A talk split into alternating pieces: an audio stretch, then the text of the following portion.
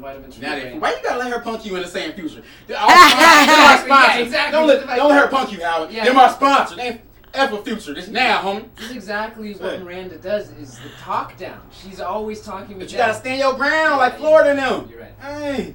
like Florida and them. Shout Oh, out to good. Florida. And shout out to our sponsors, our real sponsors. Alpha Brain, vitamins for your brain. You already know the deal. We've given you the spiel hundreds of thousands of times.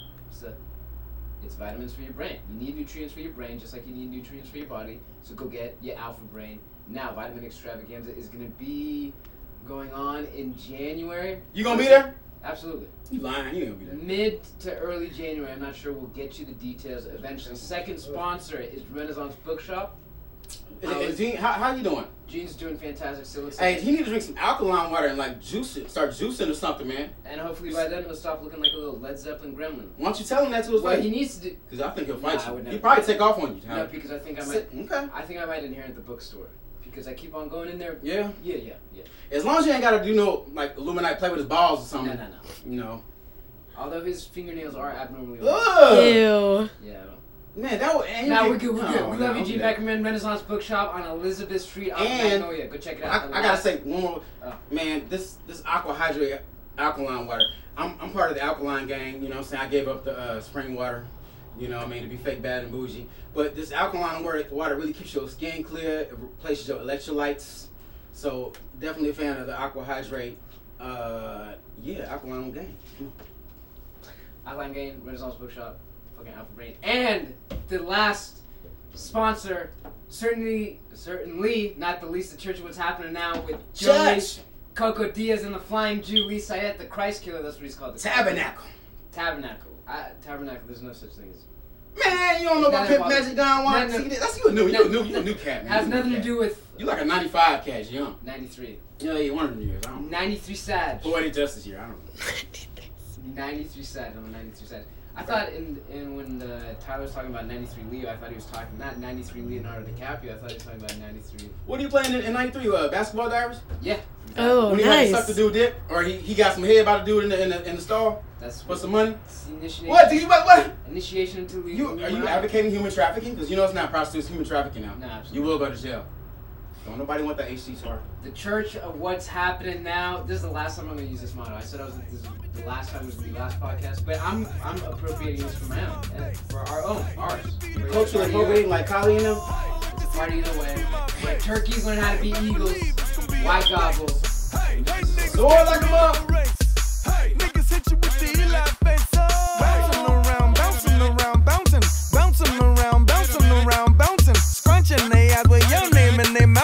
bouncing around, bouncing around. Try to tell y'all about this dude. Bouncing around, bouncing around, bouncing, bouncing around, bouncing around, bouncing. Hate supplements are found right in their couches. Bouncing around, bouncing around, bouncing. Shout out to them people, people, people, people, people, people, people. Mad ethnic right now. I get it how I live it. I live it how I get it. Come the motherfucking digits. I pull it with a lemon. Not cause she ain't living. It's just your eyes get acidic. And this ain't a scrimmage. Motherfucker, we ain't finished. I told you we won't stop. A nigga by the business. Like yours, but you rent it. Wave hello to the top. Nigga, the very wrong glide. Tell the paparazzi get the lens right. Got the window down, top blown live. Got the hazard on, on the doom fire.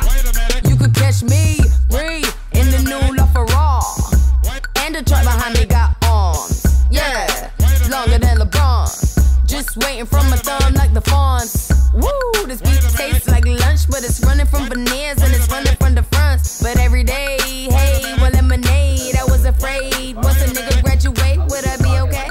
So I prayed and I played. It's Rihanna, nigga. My constellation is But uh, you didn't announce me. Please. I guess. Oh, no, we haven't started yet. We Yeah. haven't started yet. The song's- But she said she wanted to start, man. You- All right, well, and we're- and here we are with Miranda Pacheco.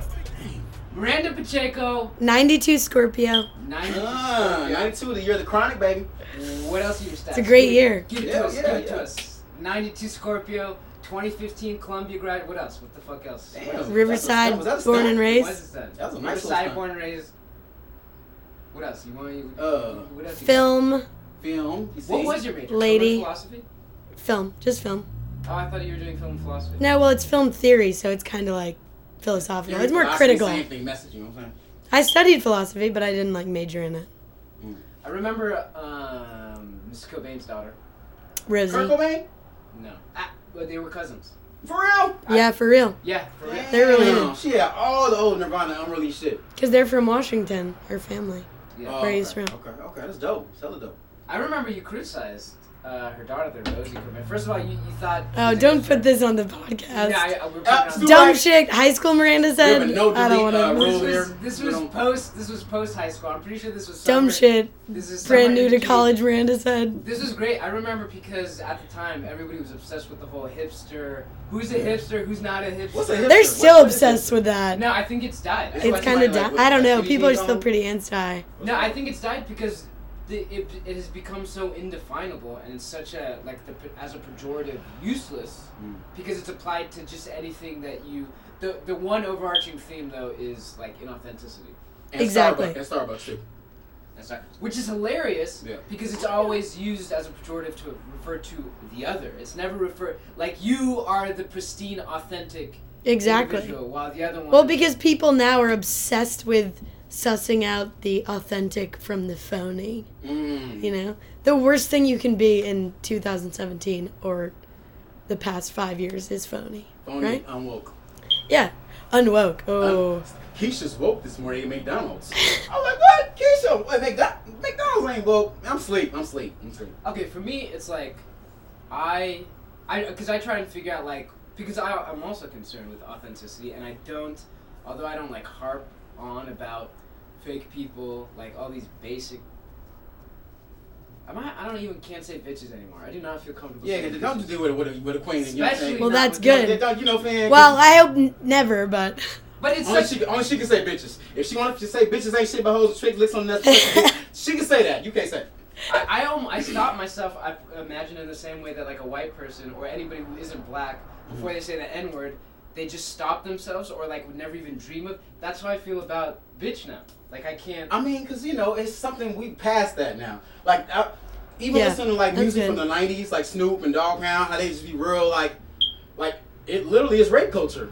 Like how they pass girls around. Yeah, for and sure. Like it is. We came out of like we don't do that kind of. We don't talk about smashing girls and passing her to the homie. So why am I like, getting called basic bitches from now? uh, I think you should just retire that term completely. Even basic sounds stupid. It do. A lot of good sounds so- things are basic. Things that are simple aren't bad. I guess technically. All right. Just because something's straightforward, actually, people should like that. Of course, they may. It's like if you're a hipster, it's because you're, you know, you're too phony, you're inauthentic. But then if you are very simple and straightforward, then you're too basic. It's like you can't be too much of in any It's a direction. balance. to me, basic always just meant. Basic just meant like. It it wasn't simple or straightforward because that's like clarity and that's like simplicity to me is almost like.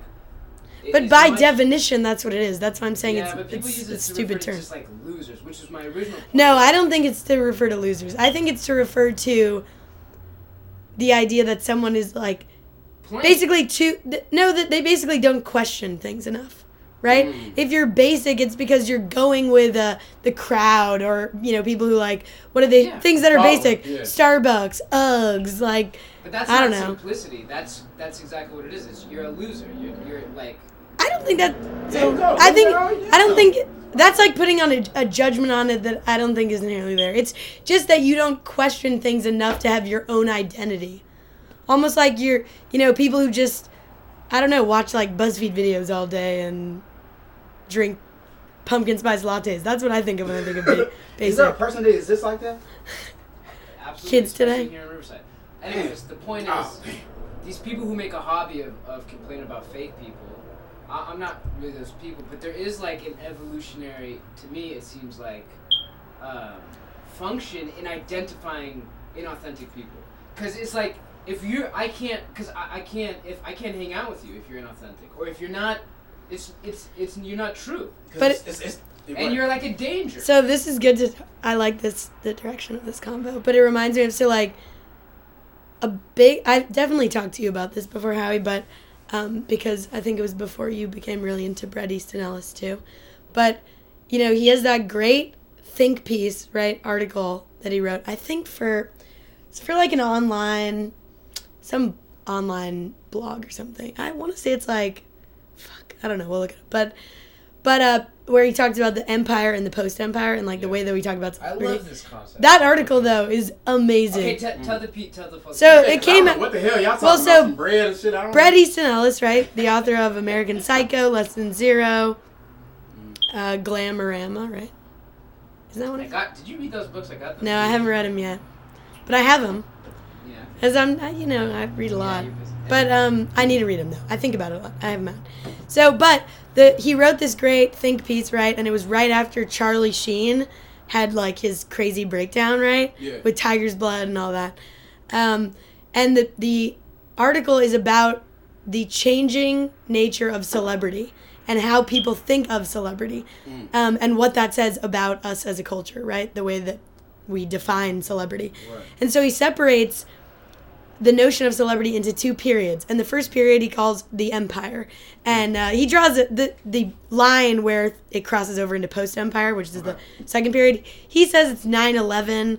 I feel like you can argue that there's a bunch of different moments, or maybe it's not a moment, maybe it was just a kind of quick change. But essentially, the empire celebrity, or the way that people thought about celebrity during the empire, was as this very um, inorganic and kind of plastic idea. So like the the Empire celebrities are Marilyn Monroe, James Dean, Elvis, um, Madonna. The pioneers. Yeah, but those celebrities, the reason why they're Empire celebrities is because the way that people thought of them and the things that they liked about those people were more like a, a concept or like a an idea of who they were. So like Madonna, right? When you think of her, you think of like sexual liberation Dennis and Rodman, shit like that. Yeah. yeah, or Dennis Rodman, you think of like you know being like his story. I mean, I would think of two things. One is like his kind of ascension, right, out of like this horrible circumstance to becoming Yeah. like an icon of basketball and athleticism. Right. Uh, but I think actually Dennis Rodman to me kind of crossed over into post Empire, but we can talk about that later. So the other celebrities like Elvis, James Dean, whatever, they all stand for like a set of ideas, mm-hmm. right? That is kind of bigger than them as an individual person. And people who cared about them and liked those celebrities, we didn't think like, oh, I wonder what Elvis does on the weekends with his family. No one Let's cared about that shit. They they just thought, oh, he's the king, you know, the king of rock, and he's like an icon. You know, Yeah. those are all icons. Right. But the, you know, after 9/11, whatever, after people's It was after cynicism. Exact- hit the thing. exactly. It was like there was an Exactly. era of naivety and like innocence. the then- innocence was destroyed. Yeah, we like When we question our safety, right? So That's it's like, an Old Testament or New Testament of it, kind of like kind of like kind of like that situation. well, the uh, I mean, that's an interesting comparison. I guess um, ba- the basic the the difference is when people then the public became, d- and I also think for Wait, me, is that what it was? It was rooted in their they're questioning their safety. Is that when it changed? Well, that's what he that's his theory about it, but I I think it's much more driven by the internet in my opinion. Uh, because after basically everyone became so like infatuated with the internet and the speed of information, right? Yeah. Then there's much more transparency in all things. And so then people are not satisfied with just these very one-dimensional images of celebrities, right? It's not good enough just to stand for something. Just crack just a little one. Instead, instead people crave authenticity where they once craved like iconography. We used to be okay with just like an, a person being an idea or standing for an idea. Right. But now that's not good enough for people. And what we want is to know that to the core of their being, that person is like human, right? It's like before we wanted our celebrities to be untouchable and like gods almost, like icons. Um, and we wanted that, I don't know, maybe because we wanted to believe that we could be that way to some degree. But now people get angry at that idea because they reject it as being phony, right? J, like, J Cole dropped that false prophets. Here's the thing about J Cole is I've I despise him. I don't despise him, but are you? it's, it's, I guess Jake, I mean, I like his music. I don't like. uh I don't. But my- where's he been though? It sounds like you ain't fucking with him though, bro. I'm not fucking with him because this is precisely why I'm not fucking. Because False Prophets, first of all, was a hit at Kanye. His name Oh, was- so that was that was like the big homie. He was like, nigga, you talking about the big homie, nigga? What? Yeah. Well, yeah. Draw down, that, nigga. Hold on, nigga. Frankly, before that, J. Cole's beats and music was was uh, basic. I'm gonna use it's basic. It was plain. It wasn't that it was simple. It was plain. It was unoriginal. Yeah. It was lazy. It was boring, and also Damn, my nigga, you, you can't be going hard on a homie like J. Cole. He produces It his own music was. and he write his own shit. his his it's interesting because right this this the false prophets came out right around the same time I started reading Nietzsche and got into like beyond good and evil Yeah, yeah. and this whole idea of how uh, morality is A construct? is a construct exactly and how people make a champion uh, or, or Oh, out of weakness. out of weakness and that is Mm. precisely That's Nietzsche's big thing, right? That's All big. prophets were like pussies, basically. and that's Damn. exactly my thing with J. That's Cole what he is- thinks. That's the Crazy. thing with J. Cole is like he wants props for being humble and modest, and and, yeah, and I see what you're saying. you Everybody what? has their own lane. oh, dude, Like like Kanye has Well, his lane. J. Cole has it's like lane. that's what that reads as so basically now because so that's another thing right like if you are if people can sense that you're trying to create your own hype Mhm. but not owning that then they think you're basically just an asshole that was the Because thing. It was like Uh. he's like I, I, it was, I campaign, my nigga. Like, hold on. Dude, what am I supposed to do? it, it yeah it's so like if you're gonna campaign though you can't be your platform can't be like what a nice humble guy i am Meanwhile, yo, I'm the Yeah, king. Kanye ain't never been that though. no that's why Exactly. Kanye now it comes full circle. Kanye Yeah. and Kim are the picture of Yeah, post Empire. for each other. Yeah, but but they are the and you know this all came from Charlie Sheen, but it's like or the, this idea of post Empire, right? Because basically what Bret Easton Ellis says is that the post Empire. It doesn't matter if you're good or evil or if you stand for something, whatever. What matters is the complexity and the truth behind what you're mm. saying. So it like your message basically in this age any message that anyone has will resonate with people so long as it comes from a place of authenticity. And Right. Kanye and Kim they are the perfect post empire celebrities because there is almost no way to distinguish like the person that they really are from what they project to people. Like Kanye has no fear of coming off a certain way to the public. Or if he is afraid of that to some degree, he tells people, right? Like when he's insecure about shit or feels like yeah, he, he definitely a he Jimmy. voices those insecurities in a way that seems real. And Right. that's why people connect to it. And and in the same way that he like is super egotistical and he owns that too. He owns both sides, right? Yeah. I almost feel like he bounces back and forth between like the egotistical and the humble. Like I feel like now he's gonna come back because he was in North Dakota. That's the thing, You know though. It's like, is like, is he really egotistical, or is he literally just assessing his skills honestly? You know what I mean? Like, he has 21 Grammys. He is one of like the 21. greatest 21. artists of his generation. Are what are we gonna lie to ourselves and say he's not one of the greatest? I think And- you're a and is Kanye he- West fan. I'm not the smartest, sharpest uh, pencil in the box. That's what this dude said to me. He's like, you know what? If I had to guess, because we were having this conversation in the black room at UCR. The black room. I Hold getting- on, what's that? What black room people we at? I was getting all heated because everybody, especially after his ment, like his Mental breakdown? like 5150, which was what was so annoying about False Prophets and was so like You obviously didn't like the song. was vicious about it, which which is ultimately is a quality of the weak, right? Is that really they're very vicious, and given the opportunity, Absolutely. they will. Ex- According to like, Nietzsche. they yeah they Mm. will like uh, exert their like delayed power over you. Like it, w- he knocked him while he was down after the whole Mm. 5150 That's thing. true. He came true. out and but I think like, Jay did that. I think Jay put him up to that because him, him and Jay were beefing, and that's Jay's artist. At the end of the day, he's a Roc Nation artist. So I think Jay kind of got in his ear like, "Hey, man, I need No. you. I need you to sublimity go, yay." there's no but there but it just there's no way to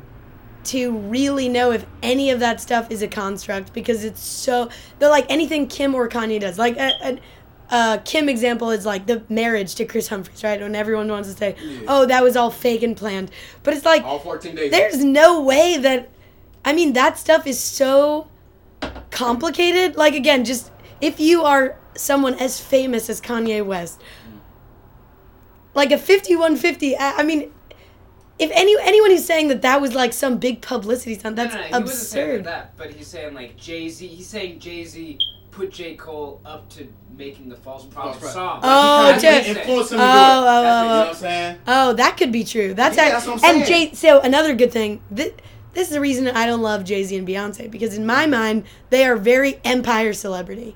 Yeah. Uh, actually, though, I think with Lemonade and also even the shitty new Jay Z album, Whoa, they whoa, whoa, whoa, whoa, whoa, they wait, wait, tried to- they tried to. You es- talking about Quattro, Quattro, Quattro? oh You love God, Square you Four. like that album? What you mean? It, it wasn't to you, baby. It was for the black man. So you probably, you know.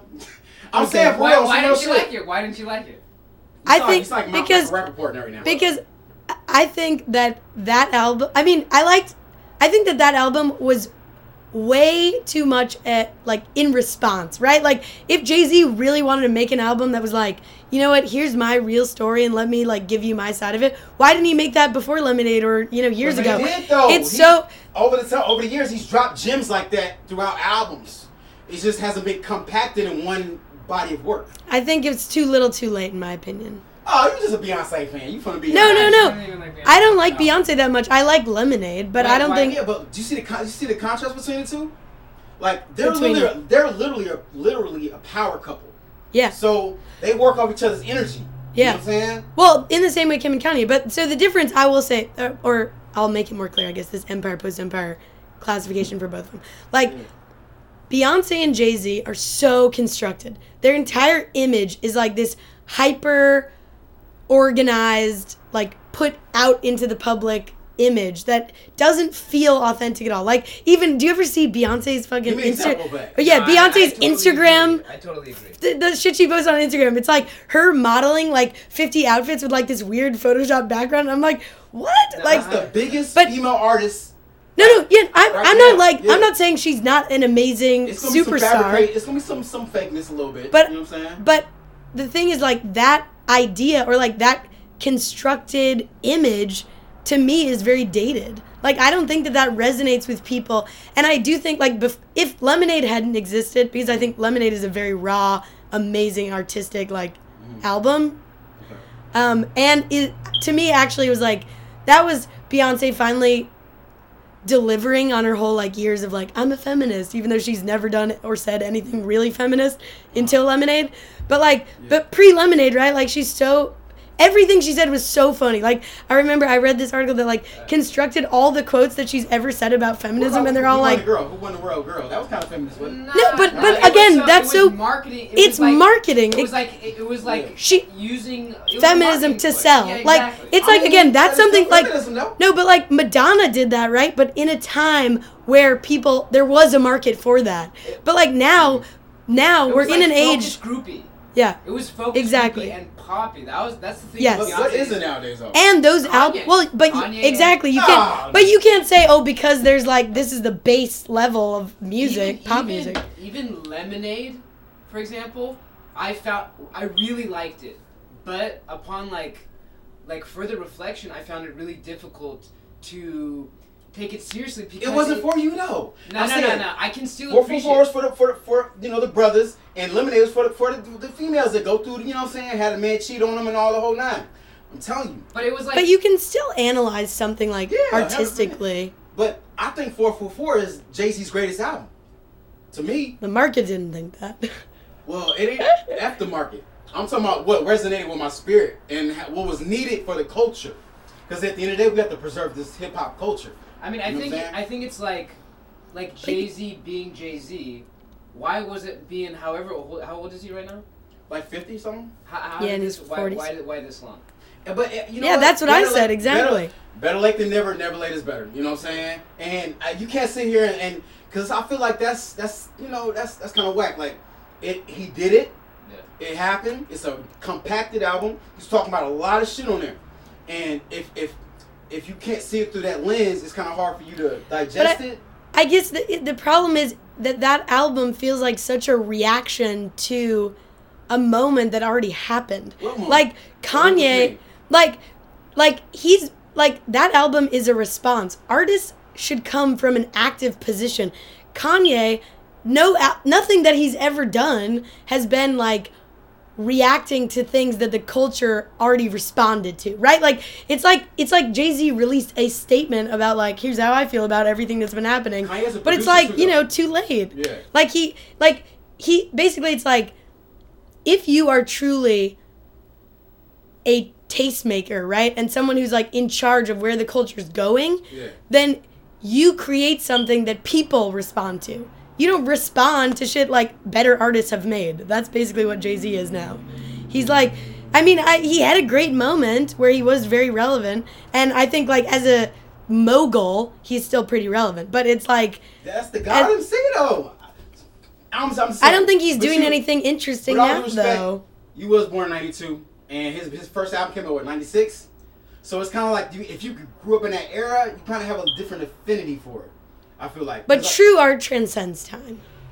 Yeah, I feel that. But the first first song on 444 killed Jay Z, killing the ego off so Sean Carter can But talk. but hasn't Kanye already done that a million times? Like this ego conversation. It's like, and also, who even cares about Jay Z's response? Like, also, it's Uh, like, I see, but but see, I'm hip hop. I'm a, I'm a hip hop head, so I, I have to disagree with you because I'm I'm literally like But part. I, I'm it sounds like you're saying though that you care about it because you were a fan of him during the peak of his career, and you're oh, you I'll- need like closure in you know his You individual know, this journey. Is interesting. This is interesting because art offers for different, like, obviously offers different people different things, and I think for a crew, like for someone so attached to the whole Jay Z myth, this is like just Yeah. like how you said, this closure is very fitting for him, and it makes sense. And there's there's really like for he, he can't get outside of it, and so this is like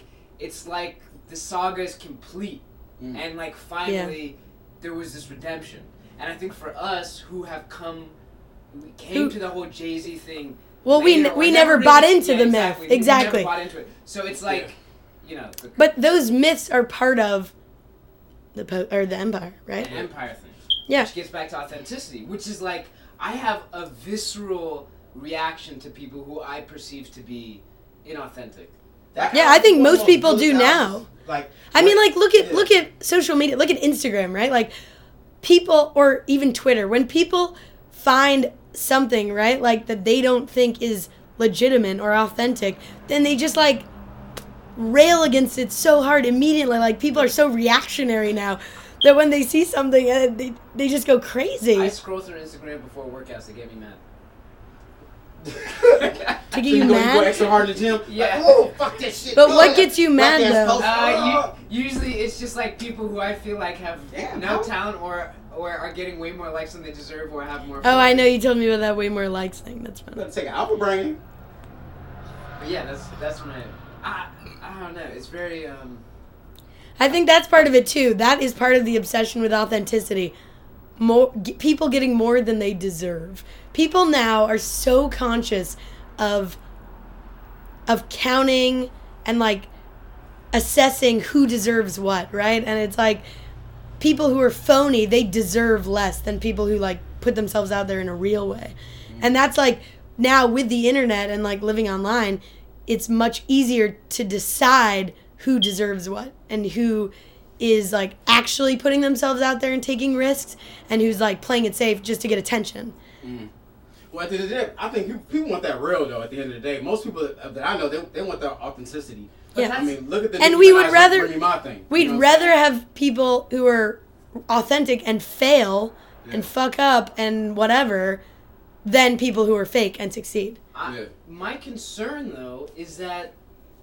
For, okay, number one, people are not that good at distinguishing authentic from inauthentic. Well, I don't think it's people. I think it's in this age, it's very difficult to di- I think it's distinguish. always has been though. So there's like. But it's much harder now because there's so many different Well, layers that- to okay. someone's existence, right? So there's that. So there's that initial concern, and then number two, is it is that what the majority wants? And just crew, I don't know if people want the realness. Well, so here's the thing that But that don't do shit. back to the the Bret Easton Ellis thing that he said. So it's like in the post empire, we want people to be authentic, right? We really want that, but there still has to be something to distinguish a celebrity from a regular person, right? Mm-hmm. Because like every Jack and Jill walking down the street.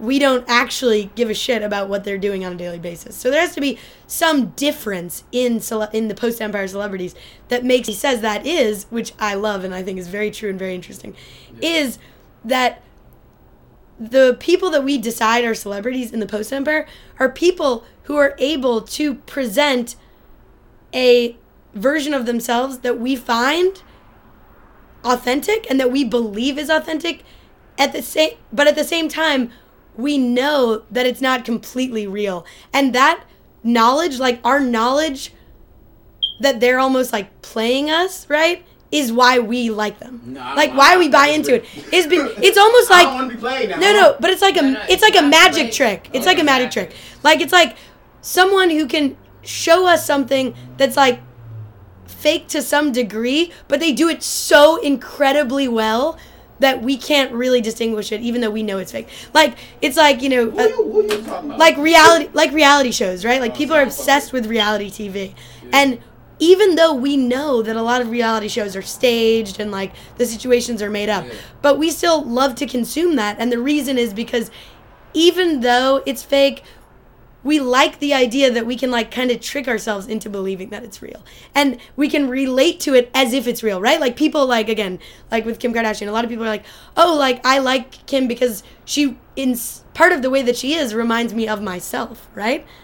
But at the same time there's so many layers of like difference between her life and average people but like you know like the kim cry face is re- is like a very iconic popular thing right that's because like it's like an ugly cry face and people like you know women relate to that and like think it's funny and real and authentic but at the same time kim is like commodifying her like cry face that she Yeah, yeah. staged on a television show about herself to make money but people still think that that's real That's what I like about That's I don't- I- I what's don't- I don't- amazing. I don't watch that. It's all the layers of like Yeah. Construct. Like basically, it's like you know, like uh, people joke like for Instagram or whatever. Like the um, what's that thing that became famous where it's like staged photos and there's a name for it. It's like it was like a term like um, it's like a staged candid photo.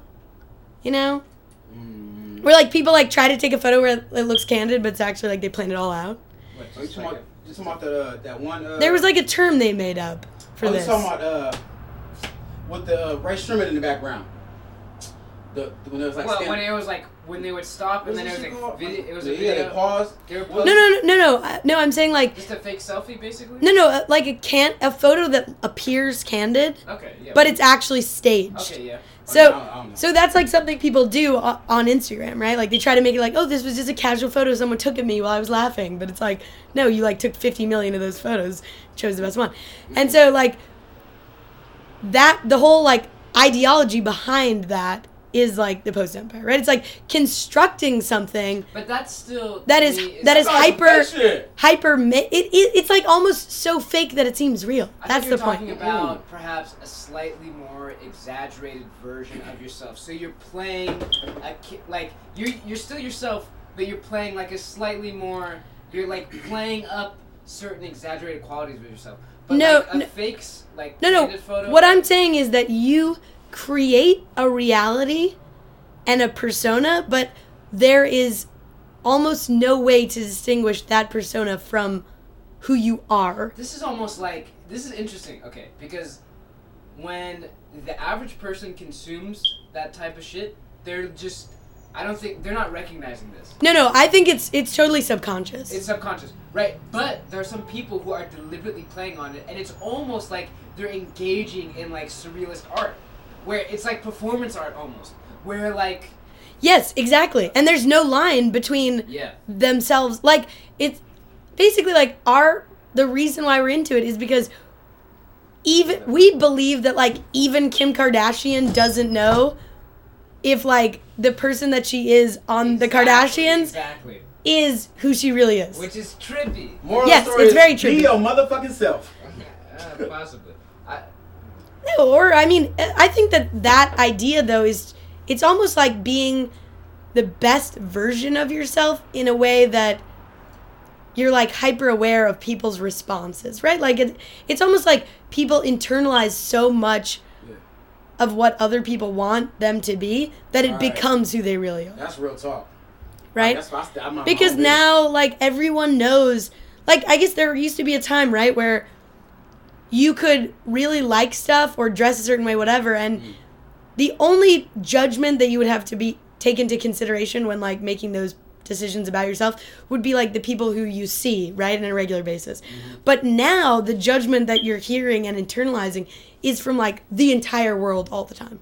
Because like if you look on the internet if you look basically on any social media you become immediately aware of like what people think is cool or think is like funny or That's trendy the curse too, though. That's the gift and the curse. The social media. Well, I think it creates much more complex personas. Like people are way more complicated now than in the past. What what you think? It's like kind of like a false gratification, though, like like a false reality. No, no. The Yeah. good thing is that it, in the past, it would have been a false reality. Okay. Or like Jay Z of it all is, I would say, like a false reality. But, Damn, But, um, you really don't like that four four four album, huh? but, That's fucked up. But slapper. that can be the music. Um, Yeah. but You don't just listen to the for, for the beat, do you? You listen to the lyrics, right? yeah, but, Okay, I'm just making sure. but I mean, yeah. I'm, It ain't no boom boom boom 808s on that motherfucker, but it, it's a message. oh. Um. No, I, I think well, this is why I've made a deliberate attempt to go opposite of what, like, I have made a Mm, concentrated but you, but that's still reactionary. That's the same thing. No, obviously, but to be in spite of like this c- concern of how people are going to perceive me, it's like I, I am going to focus on not caring. But- focus. Focusing on that, like, is still an investment. It's still you caring. So you still are part of like that post-empire diatribe. You know. Diatribe. That just sounds like a, a good word to use. That's right, yeah, we'll- we'll define that. Sounds like a, a new tribe called question. We still have to do super facts on the whole the origin of zombies.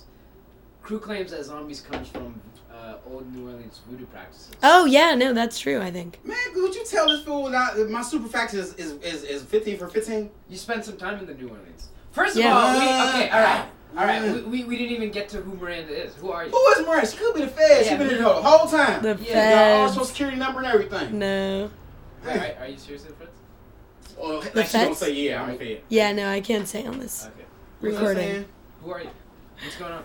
What do you mean? Who am I? Who? So That's a very complicated question. Yeah, I know. Especially in our That's why I discussion of asked- how asked- complicated modern people are. I I ask uh, I'm many things. How about that? I ask girls that. I just be like, hey, what's up? Who are you?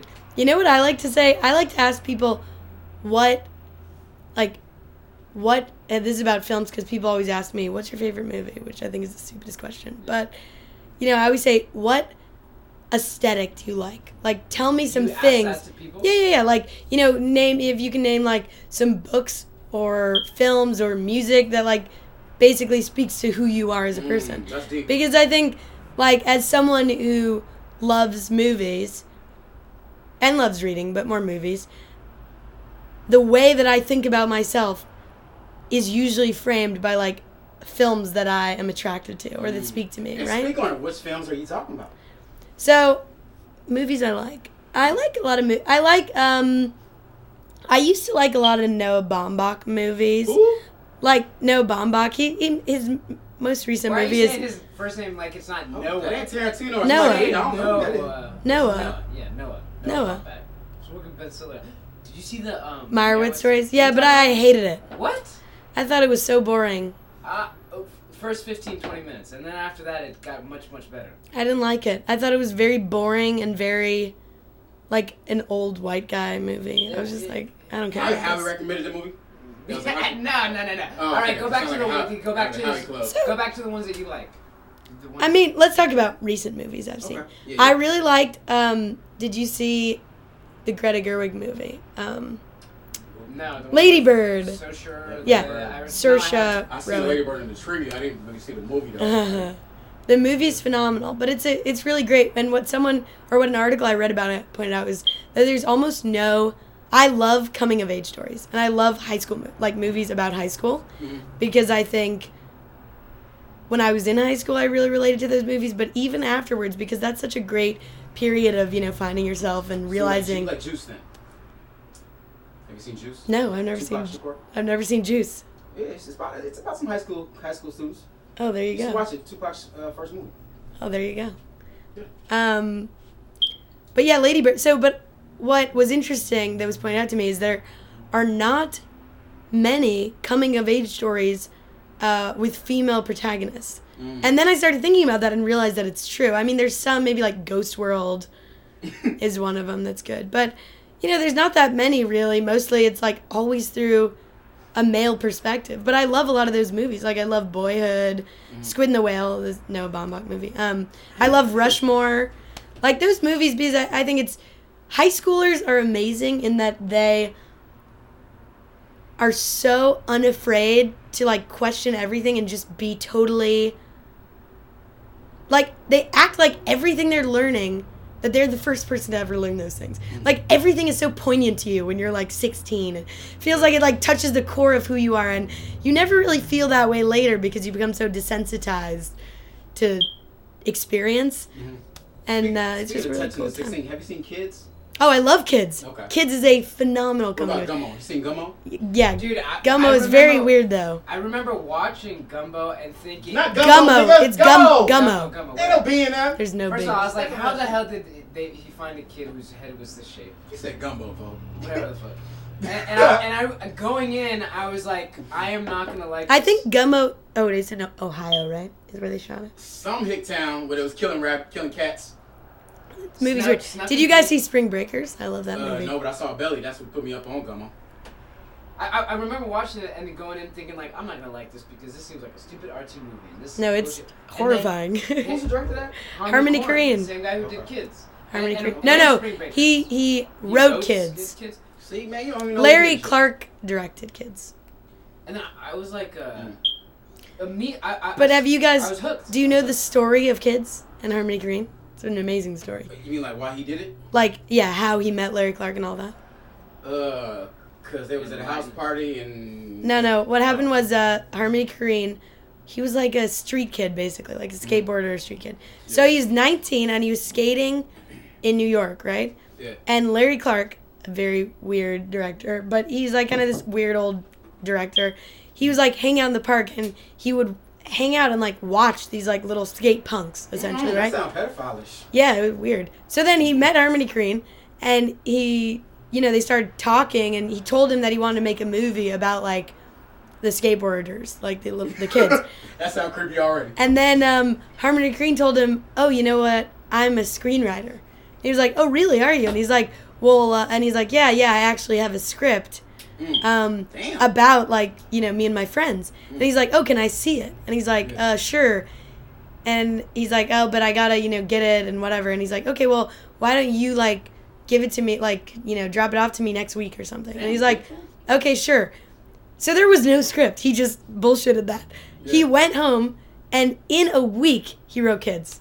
In a week. in one week he wrote kids. So he, he Isn't that fucking Adderall, amazing? Coke, no he was he was blood. 19 and then um so then yeah he, he then they made kids and the rest is history harmony Yeah, Korine's that amazing but classic.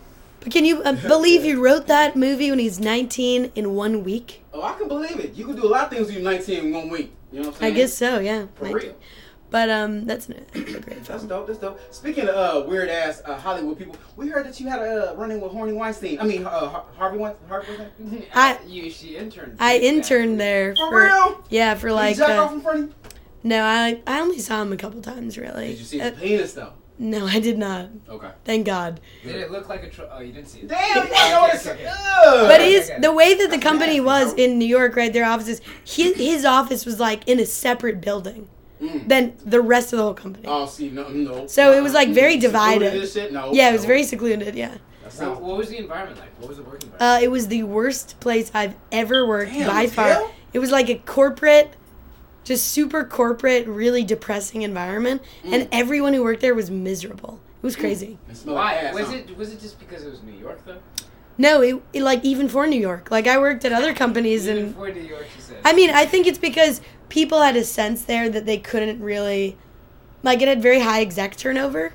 Yeah. Um, in the, when I was there, it was like before they really had a lot of TV stuff going on, but it was mostly like film and theater.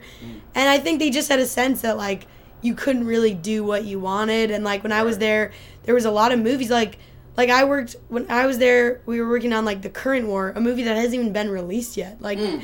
they like it was they took so long to get stuff made and the slate was never that good Mm. so I, I felt like the exact core there it was just people who were trying to work there for a minute so they could kind of parlay it into a better job somewhere else. Yeah, oh, you know, and step- stone exactly because So, of the yeah. name, but they didn't really do anything that was interesting.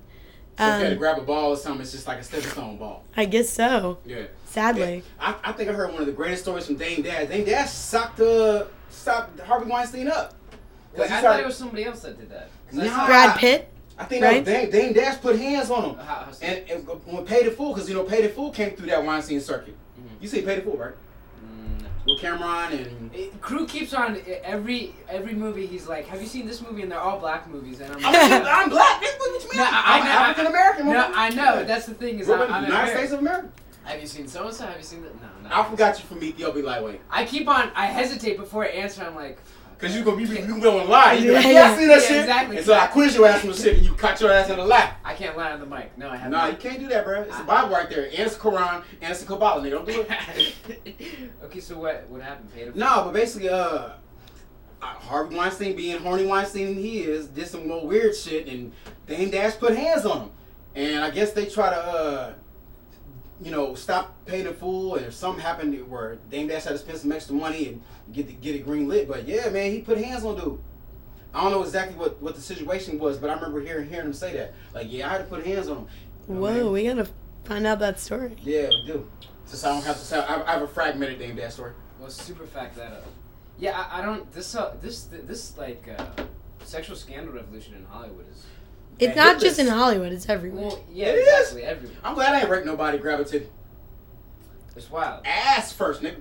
and and it, it's dude how, how what were the what were the rumors what were the did you were you running into No, anyone? there's no. So this is the funny thing, and again, this seems like a very male reaction to all this stuff coming out. But it's like, did you, did you guys read uh, the Cat Person New Yorker short story? Nope. But I It was Uh, trending. yes, I did. I Did you read it? I, I have the New Yorkers. Shout out to Jose Contreras. Okay, so- my subscription right now. What was your reaction to that story?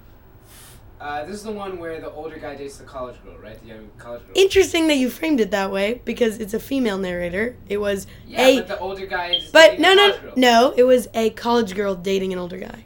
I don't know what the hell y'all talking about. Uh, Do you- no, but you framed it in a male way, saying that he was dating her, she dated him, and she's the narrator. they didn't they both date each other? Yes, but it's in but words matter, and the way that you organized it matters. I guess, but also okay, probably words do matter, and your organization of sentence structure. Does She dated him. It's a story from her perspective about her experience, not from I'm his. confused already. She dated him, her dated him. I don't know. I think it's based on who you identify with, which at that point I think it's only natural for me as a male to identify with the male. Is that is that a No, I think sentence? no. It just it reveals your bias. maleness? Yeah, but you need to be aware of that perspective when you're talking about something written by a woman. Stay woke, nigga. Stay woke, my brother.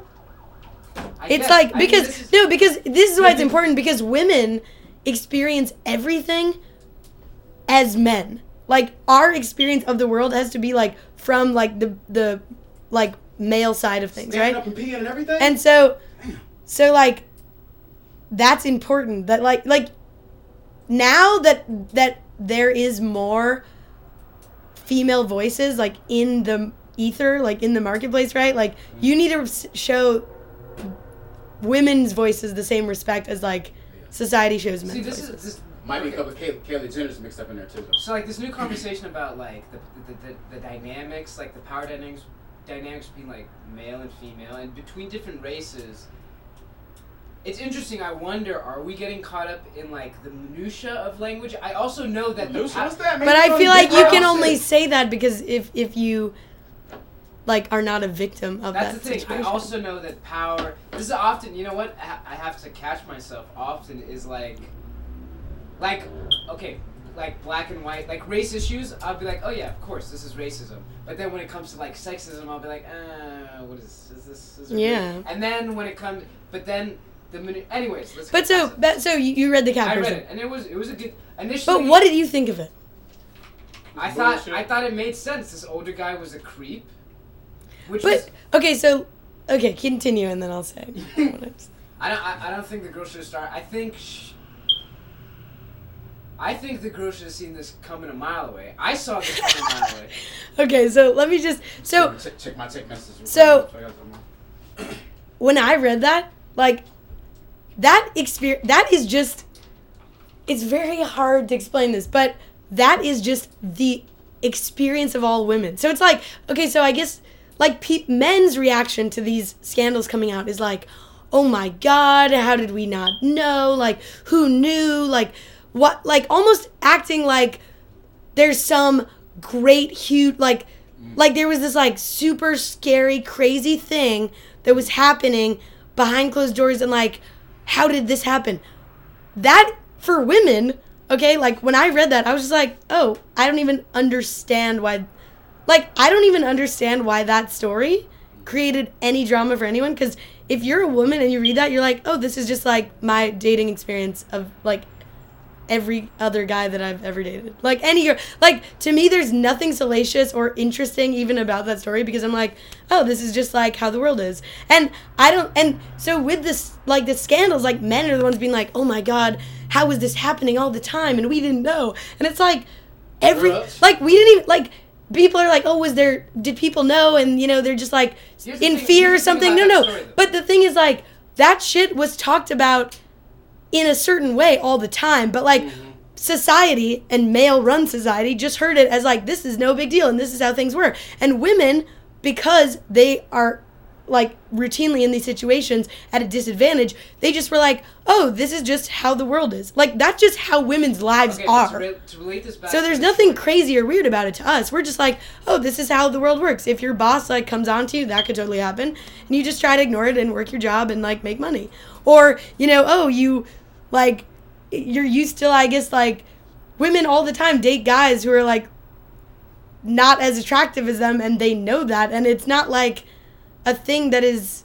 I guess you can't just be like, you know what, women should just not date those guys because then, oh, what? They're not gonna date like almost all guys. Like that's how most guys are. It's That's not like That's a weird dick, though. thing. That's why they go back. That's my thing though, is that that was exactly my reaction. Is like, first of all, this girl, I don't understand why this girl is is is dating this guy. She's there's she's in college. There's got to be. But that no, that's because you're a man that you don't understand. That's just women because what women get out of relationships and out of like dating is not the same things that like wh- because like in that article, I guess like I guess some people were angry like oh she like she invited that whole situation because she like No, got no, with that guy who was like not but it's like what women get out of, like you know like in that thing what what I thought was funny and also very true was when she they were like having sex and she was like what she was like getting out of it was just like thinking about how hot she was. Mm, yeah. and women think that all the time. Like especially like because a lot of i guess like the way that women experience things is not so black and white. And maybe the reason why they ex- why we experience things that way is because we live in a world that inherently devalues us and we have to find some benefit out of that horrible world but it's like there's so many things so many dynamics at play in that situation right like like part of that relationship like the, the you know witty banter texting stuff like th- that's like a good thing that came out of it but then like some part of it she didn't really like but whatever like it's like I had an issue with that because it was like this guy. You need to have a phone. You need to have a. Co- My thing was so like I was thinking like this girl seems to be coming from. She she never deve- She never really knew who this guy was. Like she But who never, cares? Background check. She not. I mean, like you, you have these witty. That my. I think I took it from the perspective of like. But they were- like a level of authenticity, and like you have these text conversations. You have these entire conversations where like you're texting back and forth, which to me was ridiculous. I was like, why don't you fucking call? that's him? everyone now though That so I was like already annoyed. I was like, why don't you have a fucking? Why don't you talk with him? And then at the same time, Mm. like he was this older dude who was like who seemed like this archetype of like the older, not well put together man who who who was who was not getting a lot of like women who who the, the beta male who like or like this type of man who liked to pass off as like this upstanding individual, this upstanding man, when in reality he's this vicious little, just in the same way. generation dick. i don't think he was that vicious though i just felt like he I think he was. I think you can describe him as a beta man, but that's like, I think that that is most. It is a very true archetype. I very true archetype in that in the same way that J Cole his like poses as this humble, modest who really would like to exert strength.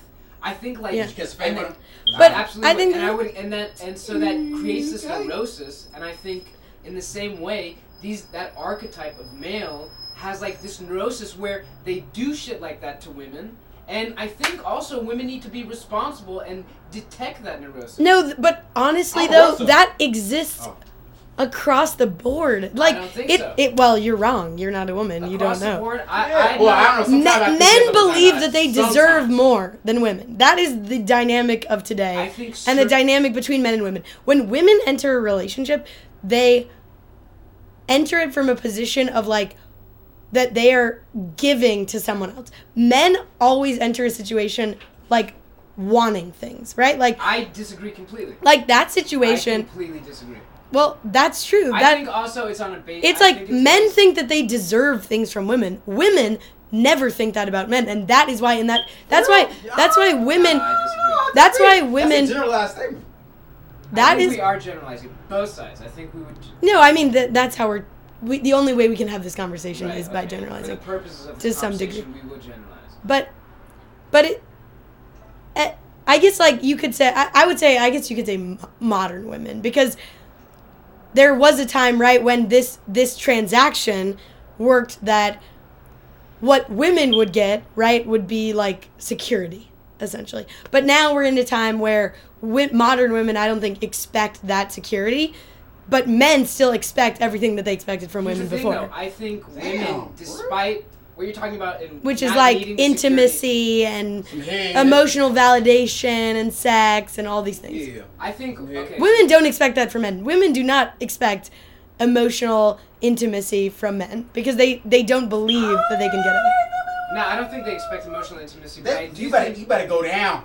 I think Maybe women. punking dudes into this shit. I think women do expect like that security, despite being self-sufficient and being. No, living I, modern women don't. I think. I think they reject it on purpose because they're angry that in order to get what they feel like they deserve in a fair relationship, they have to like play into these kind of norms. Mm. I think And so it's like reject it's like selling your feminism basically by Well, taking I know security. You don't suck your man's dick, your man will go out in these streets. So to keep your man off the street, you better suck his dick. I think they reject it while also needing it at the same time. I think rejecting it is a pure is a response. I think it's reactionary to like third wave feminism and this idea that you can't be a strong woman without also wanting that security. I think that women like still biologically, I think are built to to yearn for that security and I don't think that that security is mutually exclusive with like the modern life. Anytime you use biology to justify sexism, like you're gonna lose me. But I think uh, okay, if you're trying to say like, oh, women want, I won't say to be- security, but because I feel like the security. When I'm talking about security, let's clarify terms here. I'm talking about like financial support and like I don't support. Think that's security. I don't think that's the only thing But- that, in- but- that is. No, no, no. But yeah, that's why I'm saying to clarify terms. I think if you're talking about like a stable partnership, then yes, women do want that. But but I don't think that they need security in the sense like women don't care about men like paying for them or supporting them financially or those things. And I, I'm t- saying that like in the past there was like a a dynamic between men and women in society where the exchange right in a relationship was financial security and stability in that way for like women giving emotional intimacy and like that kind of support. But now there doesn't women don't need financial security and stability from men anymore. They can get it themselves. But they still ask for it though. they be having a stash bag, be having a bag in the stash, but they will hit their man up like, hey baby, uh, I need to get these, uh, some hair from the beauty spot. I think my whole takeaway from Cat Person. So for the people at home who haven't read Cat Person, the whole thing is like this college girl um, starts to date this older gentleman who I think is like 32 or 33, and uh, he's kind of he's a weirdo. He's he's. i don't think he's a He's weirdo like a i don't think you're describing bear. it well He's awkward. He's socially awkward, definitely, at, at the very least, and is au- which I detected immediately. Based and like he could like when interacting in person, for example, he was mm. very awkward and was and wasn't like didn't open up properly and like just was like that dude who probably did not lose his virginity until like 28. No, No. no, disagree. I disagree. I think I think that that that that's I think it was a much more slight awkwardness, but that awkwardness is basically just from a place of I got never it in my bag right never now. We can read having to Yes, be We can. I'll read it right now. we now. can't read it, it's too Oh. long.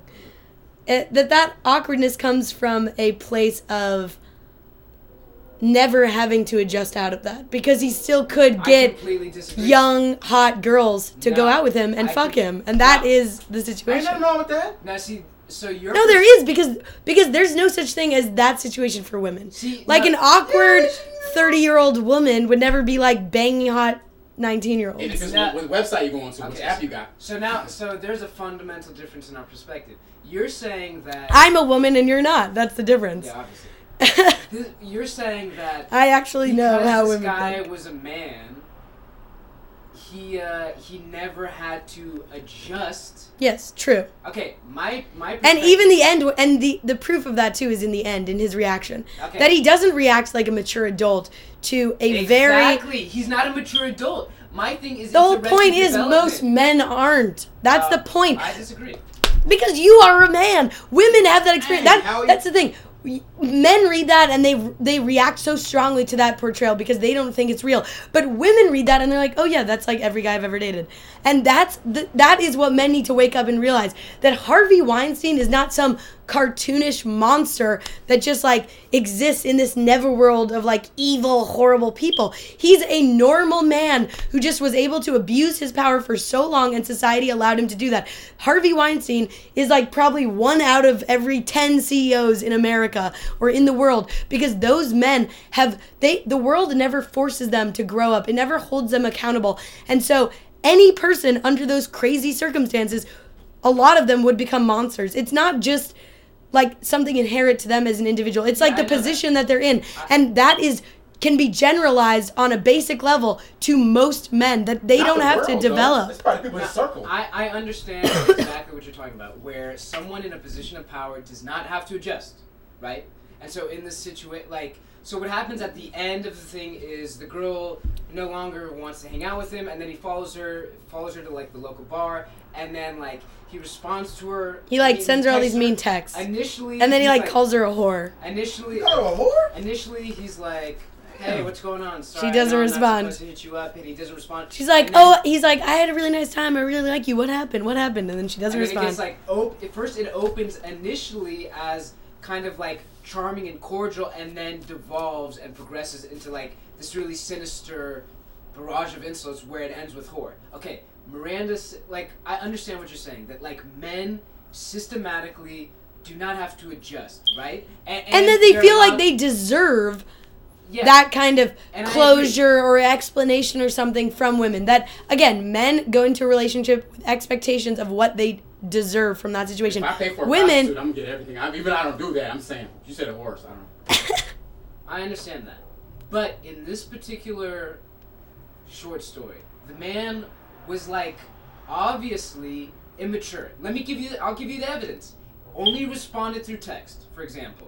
When but like I don't think that's a valid point because most people have relationships that like have a text dynamic. his his like house was weird. Like he was a socially awkward person and he was he was like he he was But dude- arrested. okay. Miranda. Oh, Howie, let's pause for a second, okay? And talk about Oh, things. Howie? Okay. Is it not true that most men's apartments, bedrooms, whatever, are seriously less like organized, designed, staged than women's? Yeah, but hers was But- like, but- dude, she Miranda throughout the entire like thing, she it, she was like, like she was she almost thought he was kind of like a serial killer, and I didn't get that that was because he was a man. No, oh my God, Howie!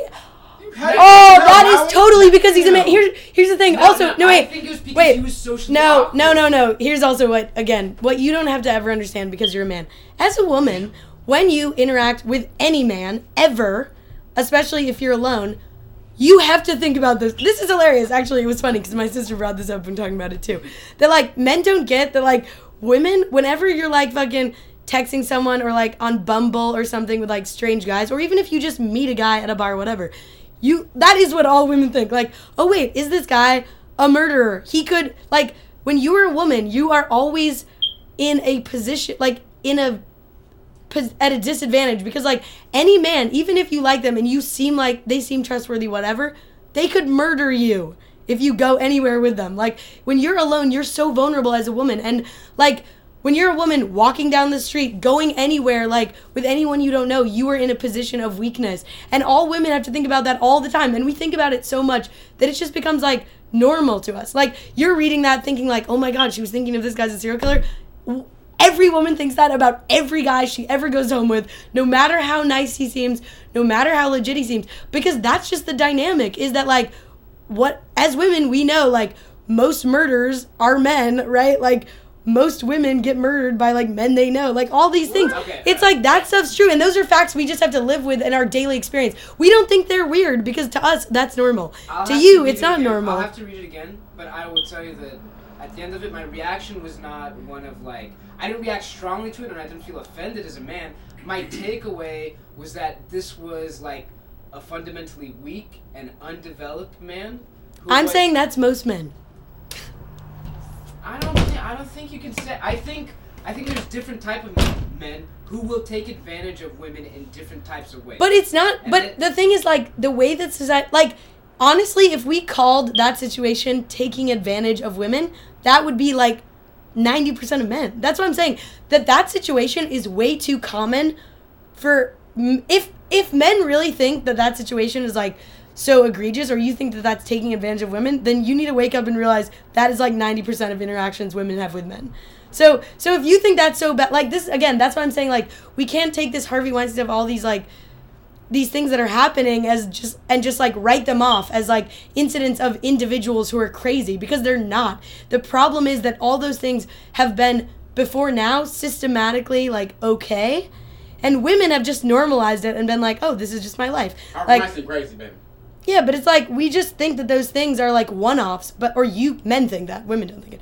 But like they're not one-offs. Those are like those situations happen to lesser degrees every single day, every single minute, all the time in every interaction that men and women ever have. But the only person who's ever been seeing them as what they are is the woman on the woman side of it. And so like yeah, if we want to if we want to label this stuff as bad, which we should, then we need to take it to that micro level and be like, okay, this is how most men act and like maybe we need to take a closer look at that behavior and decide that it's bad. Instead of just being like, "Oh, that was just cuz that guy was immature." No, that's many guys who act that way. And like again, as a woman, I read that I didn't think that that guy was that bad. I was like like because like the bottom line is women are extremely strong and they can go through a lot of shit and like be okay because they have to because there's no choice like you either live your life and move on past those situations like that's why it's like oh yeah you just it's like the situ you basically have the choice between I'll never go home with any guy again and never trust any guy or like ask myself could he be a serial killer every time I meet a new guy those are your two options so you choose the second one because sounds like Russian roulette with your life. yeah, exactly. That's how women's experience is, and it sucks. Yeah. But like, again, we have no other choice. So it's like for us, it's a no-brainer. But like, if society wants to actually address those things, then they need to realize it's on a much more insidious level than just like these top, top guys. It's like on every level of like, I know if you meet a guy on Bumble, it sounds like you're gonna leave leave home at the clinic with some cream on Bumble. You might be able to bum bum. I- I'll have to read it again. I'll have to read it again. I think it's just like think like the big thing I think that like men can do is just like realize to yourself in any situation the dynamic like what women could be thinking and what they could be going through because that that story the good thing is I guess for men is it shows you how women think like that is a very very accurate description of like a woman's thought process in any dating interaction like with any man it's not like weird like that is normal But that was the thing is none of it seemed particularly novel to me in that way or like alarming. It seemed pretty like a lot of this a lot of what was in the story was thought patterns that I had anticipated from women. And and I often have these conversations with my male friends about like I wonder how this girl perceives me that I like look at. Like I give a look like I wonder like she's gotta think I'm a creep, right? Or like Are you being a creep, mother? that I only eyes. I'm not looking. Yeah, and so like we have these conversations Oh. often, and and my and I think there's also a distinction that needs to be made between good men and bad men, and the, and weak men. I think there's. I don't think it's productive to say good men and bad men because, like I said, if you want to draw that line, it's gonna be like ninety percent bad Everybody from women's flaws. Do we perspective. have the statistics? Men are I, I just flawed. disagree. I think like You disagree because you're a man and you don't want to believe men I are bad. At the same rate that what women are manipulative. No, Like, no, it's women- not because because at the end of the day, women are the victims inherently because they are weaker, like physically weaker, like and also in society men have more Mentally, power. Though, with, with So- that mental, that sometimes they be stronger than men. They punking these Well, fools out here. they're stronger in the in the sense that they can put up with more. They're more resilient, but Yeah. but I don't know, like it, I mean, it no, it's if you want to draw a good and bad line, I don't think that that's productive. As a woman, I'm saying I don't think that's productive because I don't think that that will lead men to be better. Like it's just what women want is just things to be improved. We don't care about having these discussions of like, oh, this guy's a monster. We just want things to change. No one's like getting. We don't care about like you know, drawing these lines. It's just like What's all the- men need to What's improve drawing lines? Like, like being like it's like again men are the ones being like oh we need to like just like publicize these guys and like make them uh i don't know make them like again oh harvey weinstein he's such an evil guy and like how did this happen? But no that's not the conversation that women want to have. We want to have a conversation about okay all men we need to learn from this experience and not let men in power like treat women this way and all men need to be aware that this is happening. Not it's not about one person or about labeling a group of people. It's just about everyone and specifically all men The stuff you're acknowledging the? Gender dynamics and acknowledging like the experience of women. And and saying like you know what women your experience is equally as valid as ours and it needs to be treated that way and it hasn't been treated that way in the past which is the problem right? The problem is that in 2017 there's a uh, short story like cat person that people like want to argue about. Like to me i'm like this shit should have been like reconciled, you know, way so much long ago. Like it's absurd to me that that's like a topic that people care about now. you never had an old white man penis uh, pop out of your ass. That's what it is. You didn't have that dick come out. Whoop! Like, oh shit, hold on, what are we doing? Ah, That Yeah. would have changed your life. It's yeah, for the worst probably. I'm sure, It's a scarring I'm situation. That's You crazy. horrible. I, I think I'm reluctant because I don't know. I've always been a good man or a male. I have a little sister, and I can't like Aw. even being rejected from a girl. I would never respond in that way. But I think you need to like the problem is like men react to this time and this like climate, right? Being like, "Well, I'm a good person." But that's not again, that is not what women care about. Women do not care about men being like, "Oh, well, he sucks and he's like a total misogynist asshole, but I'm a good guy." Because that destroys the entire conversation. What kind of douche you It's it's about everyone admitting that as a man you have a privilege in society that you can walk down the street Yeah. go somewhere alone be okay mm-hmm. and that women don't have that privilege and so you need to constantly be aware of that and admit that you get that special privilege and like be okay with that. That doesn't make you a bad person. That's what i'm saying. Like it's not about being good or bad. It's just about understanding that women go through a lot of shit that men don't have to go through and they never even have to see or hear about. And maybe men need to listen to more of those stories read more articles from women's perspective and like actually try to sympathize and empathize with their struggle more so that we can create a more fair society. You know you're gonna that's what it's about. You know you're gonna be a different woman in five years than you are right now. There's gonna be a new version of you about two, three years from now. Three years, you're gonna be a totally different woman. why do you mean that Because it seems like women, like they, they, they, their evolution process is different than men. Like they literally like not just a total 180, but there's things, major things that you like, kind of like fine tune about Are yourself. you saying she's not gonna be? She's She, she, literally- she'll probably still, but there's, I think she'll be that's a better, a better interesting a better why person. why do you say that like Just what's 'cause an I watch example women- of I it watch older women and I watch women grow. In like no you way. think What trajectory? Uh, a woman that's 21 is not the same woman when she's 27. Yeah, how?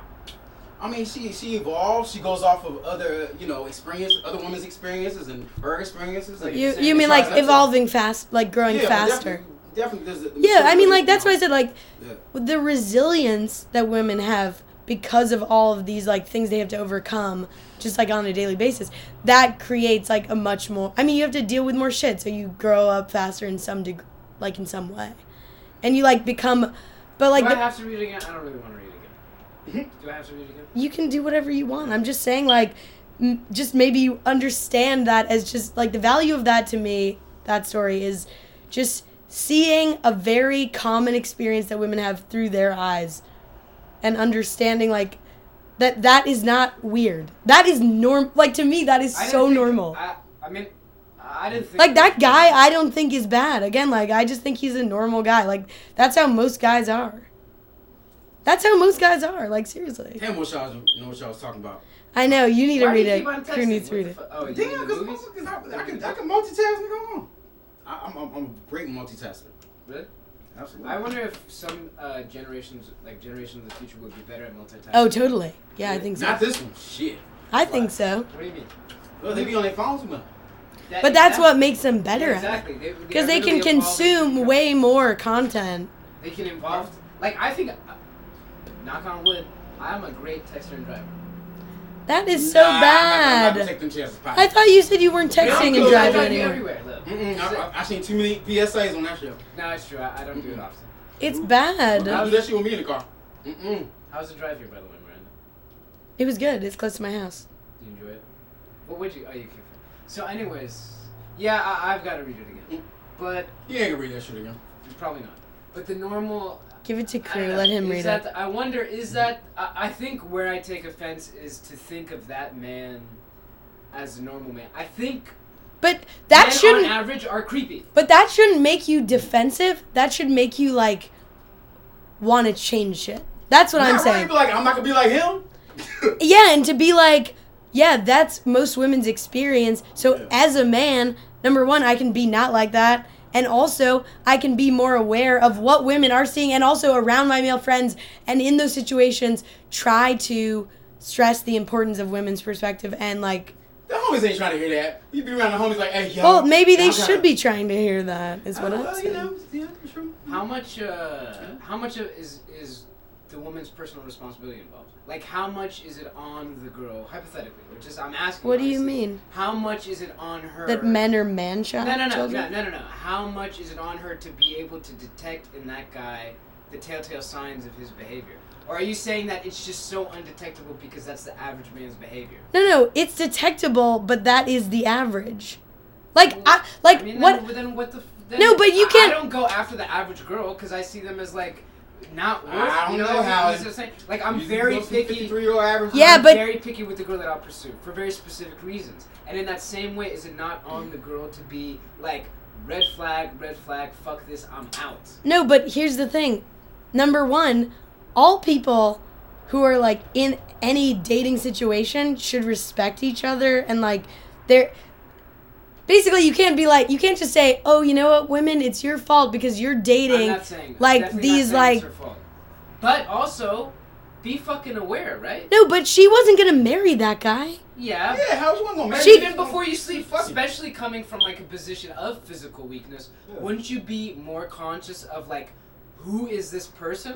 Yeah, but also as women, you know, she was aware of that, right? But like, as women, ba- it basically it's like you go down a path of like, remember, like in that, like that was another thing, right? That people talked about, I guess, with that story Yeah. was so like in the story, she like is kind of like texting that guy, and they're kind of like da- they like go out a couple times, and then she's like decides that she's gonna sleep with him, and then but then she kind of gets grossed out by him, and also that's definitely happened to a lot of women.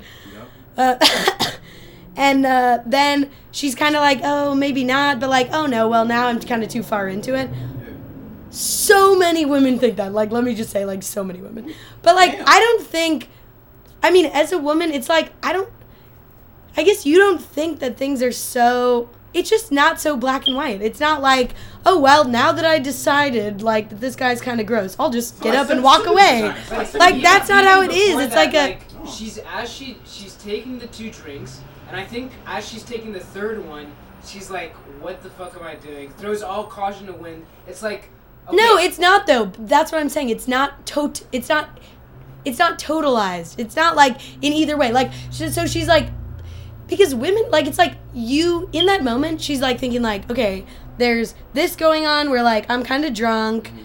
and like I do want to have fun, and like part of me likes this guy, but then part of me thinks he's kind of gross, and like I'm young and like no no no. But I'm also I'm at his house and like I don't know I'm already here. There's a lot of things going on at the same time and women don't think about things like yeah just as black and white. It's not as like I clean think this cut as it gets back to like the idea of like how men and women are fundamentally different, and I think there's difference in terms of the way that they think, and I think a lot of that difference is rooted literally in their biology. yeah no that's definitely true. I mean men So and it's women think differently. She think about But you know, but I- what I I'm saying more is it's important for men to try to understand the way women think because women And vice versa. No, right? but no, because No? what you oh my gosh, because what again? Th- and this also is not just like in any society, right? Like the person in power, which like in our society is white men, that perspective and like view is the view that all people know. Right? Like even the, like as a black man, you still know what like white men like their Better ideas about society. Better than, better than they do. And so, Not I knew you was so white, man. women, yes, because one of them people. you have to know your perspective, Yeah. but also theirs because you exist exist in their world. Yeah. Women, it's the same. We know men's perspective. We know what men think, what they like, and you know why? Because we read their books, we watch their movies, we listen to their music, we go to their schools, we work in their companies. All of those systems So that we exist time- in, so so we absorb, absorb, absorb. We know their life, but then we also have our female like thoughts and our way of processing and we know those both in the same time like remember in the story where she says oh you know like i bet he's thinking like how hot i am right now and like how desirable i am as a woman and that's what she was getting off on was like Okay, so what she Miranda- knew the man was thinking Right. but that's not what men think about they don't give shit But about like oh yeah the Miranda, women's pleasure in this moment When I come into contact with the, the white, the, so to speak, the white patriarchy and white supremacy, Mm-hmm. right? As the outsider and as someone who exists on the fringe, I'm very aware of what they think and I respond accordingly. You- I yeah. don't put myself in situations where I know I will be perceived dangerously. You get out. right? I get the fuck out, right? Like I, But- I am very. but there of how- but there is no way for women to do that because women have to cohabitate with men like it is not like women cannot just reject all men and like or or be like But oh they can choose. No choose. no but i'm saying they can't be in a situation like all men are like yeah because there's not a way for women to be like like i said like again even if it's someone you really like right and you seem like you trust them you still are asking yourself oh this guy could rape me like that still could happen in any situation there's no way to know it's like like this stuff it's so and also it's like it's a scale right because like that guy right like in that situation she did like some things about him and she did think some things were good Which I thought was lunacy because this guy was a mutt. no, but that's the way. But that's the way it is. It's not so black and white. You can't just be like, like again. Not every guy is fucking Harvey Weinstein. They're not like obviously disgusting and like obviously like gross. Sometimes it's like a scale, and sometimes people who present as being really straightforward and like good good guys are actually assholes. But there's no way to know that until you like. And in that situation, like again, she did break up with him and like go like she was like you're right it's not for me and she left she had no like hard feelings against him she didn't like think about that remember she told herself in the thing like in the story she says um oh i'll tell like my future boyfriend or like my friends about this later. Like that's how women think. It's like oh it's just an experience that i had and Drake i'll said that. move on and you know go to the next thing. Like she was not the one who was scarred by that because like again that's just normal to her. You know what will make dating much more simpler is if I'm thinking technologically, there would be some sort of like um, a projection that is connected to your phone, like literally like a some sort of Star Wars thing when it popped up. literally oh like a hologram- hologram like a hologram Talking to them. that is that you can make accessible to people around you that will indicate whether or not like I'm open to this. I mean, wait you what know what? With the the primitive version of this is just like body language, right? Like as human beings, you're supposed to be able to read body language and be like, oh, is she into me? Is she not into me? Is she rejecting my advances? Is she not? Right? No, but the problem with that is it's not explicit enough. Because, like I told you, women are more complicated than that. Like, men relying on those, like, So even things if to indicate- accept, it's like it can change in an instant. yes, Uh, exactly. Like, the thing is, it's not that simple. Like, in that situation, remember when she was like, oh, like, they're like having sex and she's like being like all hot and like trying to be like all fantasy, even though she was not into it. But the whole point is that, like, But hitting that right. that's how women are like it, it's just i mean it's very complicated but it doesn't matter if it's complicated it is like women deserve men like they deserve society to recognize how complicated they are and to be like, we are gonna try to figure this out and learn from women's perspective instead of just being like, oh, that's too hard for us to do because we're men and we Well, can't. They deserve good penis too, you know. If that's what you Yeah, like. no, that's true But too. you know. well, they do. Everybody deserves to have a good sexual experience. Nah. yeah, that's true. Uh, I'm probably not gonna read it again, but I know interesting you ain't points. lying. And I think this is the first vigorous uh, debate that we've had. Not even a debate. I we're only in like an hour. I want to keep it going I, because Yeah. we haven't even gotten to her being in Hollywood, Dang. having worked. Hollywood. What's up with Hollywood now? Yeah, what Hollywood. the fuck is up? I don't know. What do you, I mean?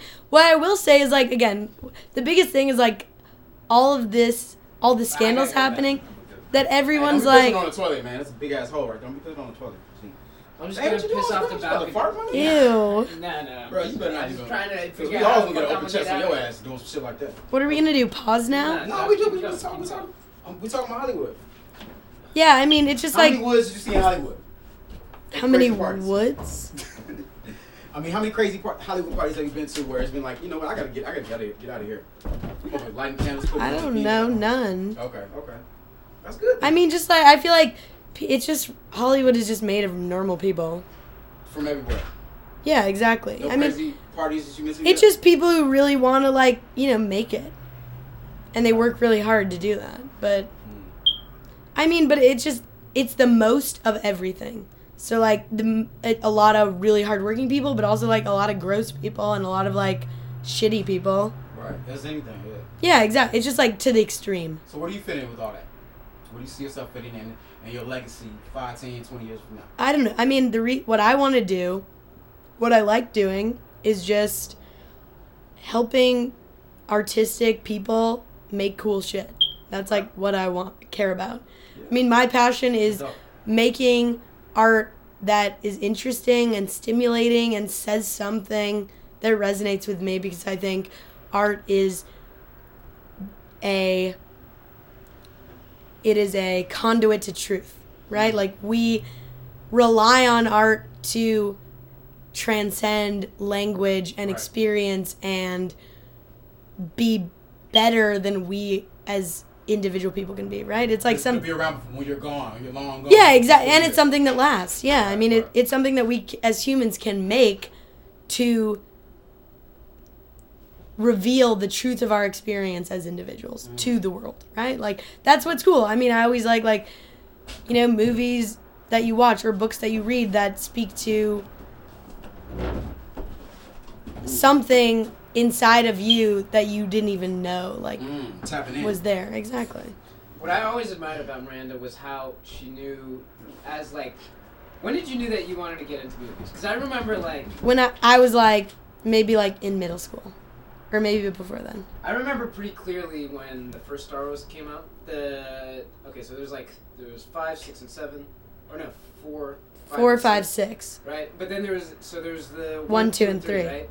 And one, I remember you just always leaving to go see movies. In I, I'm talking about back in garden school. In I elementary remember, school. yeah, and I remember when the first Star Wars came out. And I remember you we were playing, we were just like chilling, and it was. uh this was year. This had this literally was probably Like in third grade. this is like 15 years ago, 14 years ago. That's crazy. and you're like, I'm gonna go watch Star Wars, and you're like in such a good mood, blah blah blah. But I, I remember the enthusiasm was different than like your I, I don't know your average enthusiasm or like the, the you know and then and then I remember in high school it was like it had elevated. We didn't really hang out much in high school Yeah, not that much. until senior year. Yeah. And then um, and then I, My coolest year. my mom, yeah, your coolest cool year. It's telling Jen. Anyways, the uh, my mom, by the way, always always recognized in you this was like number one, your savviness socially, like you knew how to interact with adults and you knew how to like work them. Yeah. Like you knew how to be like. Because you, she would you she would come on and be like, oh Miranda saw me today. She's like, how's everybody? How? She's like, she's so mature, and I remember being infuriated. I remember Stop like because no, because I was like, what? Who? What do you mean mature? Who? It's because my parents, my dad used to always make me talk to adults when I was little. ah, He used to, and I remember because we used to hate it. And this is so smart, and I would definitely do this to my future kids. But like my parents, when we would go somewhere, they would make us like ask people for things. Like, you know, if we're like at the grocery store, they'd be like, "Oh, go ask that employee like where, you know, bread is." Or like go ask the waiter for like, you know, uh, Oh, something else. disarming. Kids disarming. Yes, exactly. And well, no, and because it teaches kids to interact with adult adults, and it also shows the kids that your request or your opinion, your you like as a person deserve a certain amount of like respect and attention, Mm. right? Like just like adults. Like you, just because you're a kid, it doesn't mean that the things you say don't matter. Right. And I it. and it's hard because when you're a kid, you think that they don't matter. So you're like, shit, I don't want to talk to adults. Right. I'm so weird and awkward. I And was so fucking annoyed because she would come home every time after. You know, she would run into you and be like, "Why aren't you like Miranda? And why Oh, couldn't I want you to talk to so?" Yeah. Don't you hate that, man? And then and then it just and then it it, and then it just magnified with high school when she went off to Columbia and she was like and and she knew exactly what she wanted to do while I was like bouncing around and then didn't even come to film. Like I, I remember I started dabbling senior year of high school. Who's dabbing? Dabbling. Oh, okay. I was like, damn, you That supposed too, many, maybe that. perhaps. Okay. But I was dabbling in writing, and then and then showed it to Miranda, and she's like, immediately she poo pooed it. She's like, eh, cliche. poo-pooed. Yeah, she was like, what? a- she oh, like- what'd you she- show me? Just some stupid thing. Like it was, it literally was like a combination of. It was so derivative. Obviously, I was a senior in high school. I knew nothing, and had not even watched movies. But. But and then I, I think I put movies down for a long time, but but it was never as I was never as assured of my thing Self. of want. I guess so of myself, but also like what I wanted. Mm. Because it just seems. But so most un- people aren't. was in high school, though. You know what I mean? Yeah, exactly. Well, most that was people the thing, aren't. Miranda never was like that. But I, knew it's weird because I, kn- it's like a lot of people. I mean, what was crazy? What I mean, even in college, right? It's like so many of my friends. They, you know, they're super smart kids who were at Columbia, but they they never knew what they wanted, and like even now, you know, I mean, people even in college told me that, and so it was always like struck me as such a bizarre thing because I'm like, oh, you're so smart and you could do anything, and even in my own family, like my brother and sister, like they're very, you know, don't really know specifically what they want to do. They're very smart and capable, but you know, I just always, I mean, I always had that, and I don't know why. I mm. feel very lucky that I did because it, like I always say about entertainment too, specifically, is like people who work in Hollywood, like they can't work anywhere else.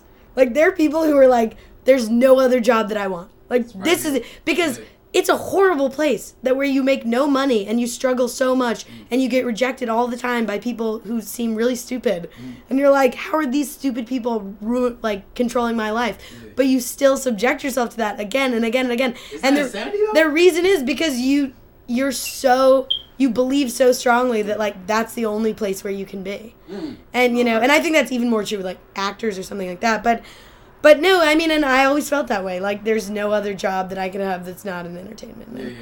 and you, knew it, you know to Columbia before you went to Columbia. That oh yeah even when i was like in high school and middle school That's an advantage. well right i there. always wanted i I i was so fucking annoyed. I was used like, to- How, Y'all went to how? high school together? yeah yeah we went to high Oh school shit! I didn't know. Oh, okay, I'm, I'm like, yeah but What i was always like in high school? Do you remember? Uh, You were- You were the same, I think. You know what I was bad thinking jokes. about when I drove over here? When remember when I was in the homecoming court? Yeah. And then you I- were- and I was late. you were like I my was thinking about that escort. too. And you sent me a sad face. You're like, "Hey, you're late." And I remember thinking, like, does that mean that this much to her? I remember I was kind of like, "Why does this mean?" Because you're like, "Hey, can you hurry up? I'm kind of like sitting here by myself." And I was like, "Oh shit, I better like." Oh, did I? Re- oh, that's sad. Yeah. I don't even remember it. yeah, that you said that, and I was like, Miranda thinks this is all fucking lame. Why? Like, I didn't. I was like, this is a weird moment of. She wasn't of- with you, dog. conventionality from her. I remember thinking that. But uh, I, I said that a few podcasts ago, actually. I was like, my pride, I, I'm proud that if you talk to people who knew me as a kid, they'd be like, yeah, he's the same. He's just like a more of, like, fuller version of himself. Yeah. I think you went through like a crazy period in there, but I think you kind of came out of it. Yeah, he died and resurrected. Yeah, we haven't talked about that on podcast. I'm not going to really, Yeah. we're not ready to talk about that. Yeah, Because the feds are listening. yeah. And we That's the season finale. Season finale. hopefully, we don't, the season finale of the actual show, not Yeah, that's for real. Because the season finale of the podcast means death. One, so, Yeah. so we don't Yeah. want to have. We're not gonna. This is going on ad infi- infinitum. Mhm. That's some Latin. for Whatever, whatever that means. Yeah. Fenty, uh, Rihanna Fenty.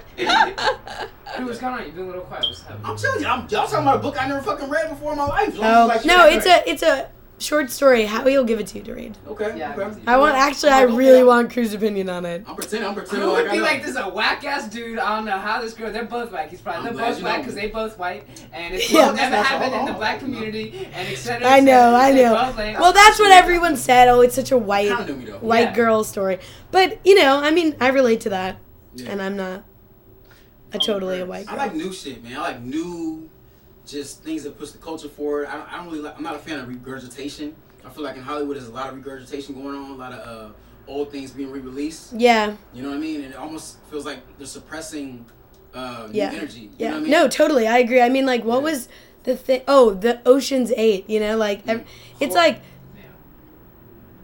Why can't they just write an original movie that stars a bunch of women? Why do they have to take an old movie that had a bunch of dudes and then like put women in it? Just make something new for women. Why does it have to be the same thing that they already did for men? Yeah, I'm like, Like, What? a, like a set it off in the league your own, like they robbing banks and playing baseball. yeah. You know what I'm saying? Yeah. That's dope. it's bogus. Just like give us our own shit that's new. It doesn't need to be the old shit. Yeah, because Ghostbusters was definitely regurgitated. Exactly. Ghostbusters. What a failure. Yeah. Ghostbusters was regurgitated, and also. I No don't know one liked this, it. But the black girl, I don't know. It Leslie? was so fucking You better put some respect on stereotypical. Leslie for I think beat you that- up she see This is like one of the. he- This is one of the things I was like, I I never even I never watched it, but I did not appreciate. Like it was still stereotypical. It was still. I didn't. Whatever. I don't Proton even- But the original black guy too from Ghostbusters was the only non-scientist. Also kind of racist. Yeah. Remember he- they addressed what it saying? in. Uh, did you watch um, uh, the Stranger Things? No. In Stranger Things, what was funny was in the season two, there's like uh, the little black friend in the show. Yeah. He they all dressed up as Ghostbusters, and then the one friend is like, "Oh, you need to be the." You need to be like the black guy from Ghostbusters, and he's like, "No, I don't want to be that guy." And he's like, "Why do I have to be him just because I'm black?" He's like, "That guy's the only non-scientist. I want to be a scientist." But they took that black It's like they actually like addressed it, but I was like, "Yeah, that is fucked Yeah, up." that Leslie Jones role is ridiculous. But Crew, Crew thinks there's an agenda behind it. Are you a god? Remember, it was like in, the in the, in the first Ghostbusters, one of those. Oh, yeah, yeah, like, yeah, "Are yeah. It took the black man. It's like next time you say, "Are you a god?" Say yes, motherfucker. Shit, but um, I don't know, man. You know how they go. Hollywood is uh, controlled by people that are not black, and they probably haven't read Blacks in Sciences by Ancient and Modern by Ivan Van Sertima, uh, which talks about blacks being in the sciences for a long time. Shout out to Lewis Latimer, um, who actually created the filament for the light bulb, which made light eternal. But Thomas Edison usually gets the credit for that. But you know, that's just that's how it is, man. You know, that's why you gotta do more research and, and delve deeper, you know, than the surface. Absolutely. Yeah. Yep. I mean, what's cool now is so like I now work at a management company and we represent like um, writers and directors, right? And what's cool is, and I think this is a good thing that's going on in Hollywood, right? Like for all the writers' room staffs, like their main goal of like people that writers they want are like diverse women. Like if you are like a woman of color in Hollywood, your opportunity is huge. Like if you know, like you can be so successful so quickly because like.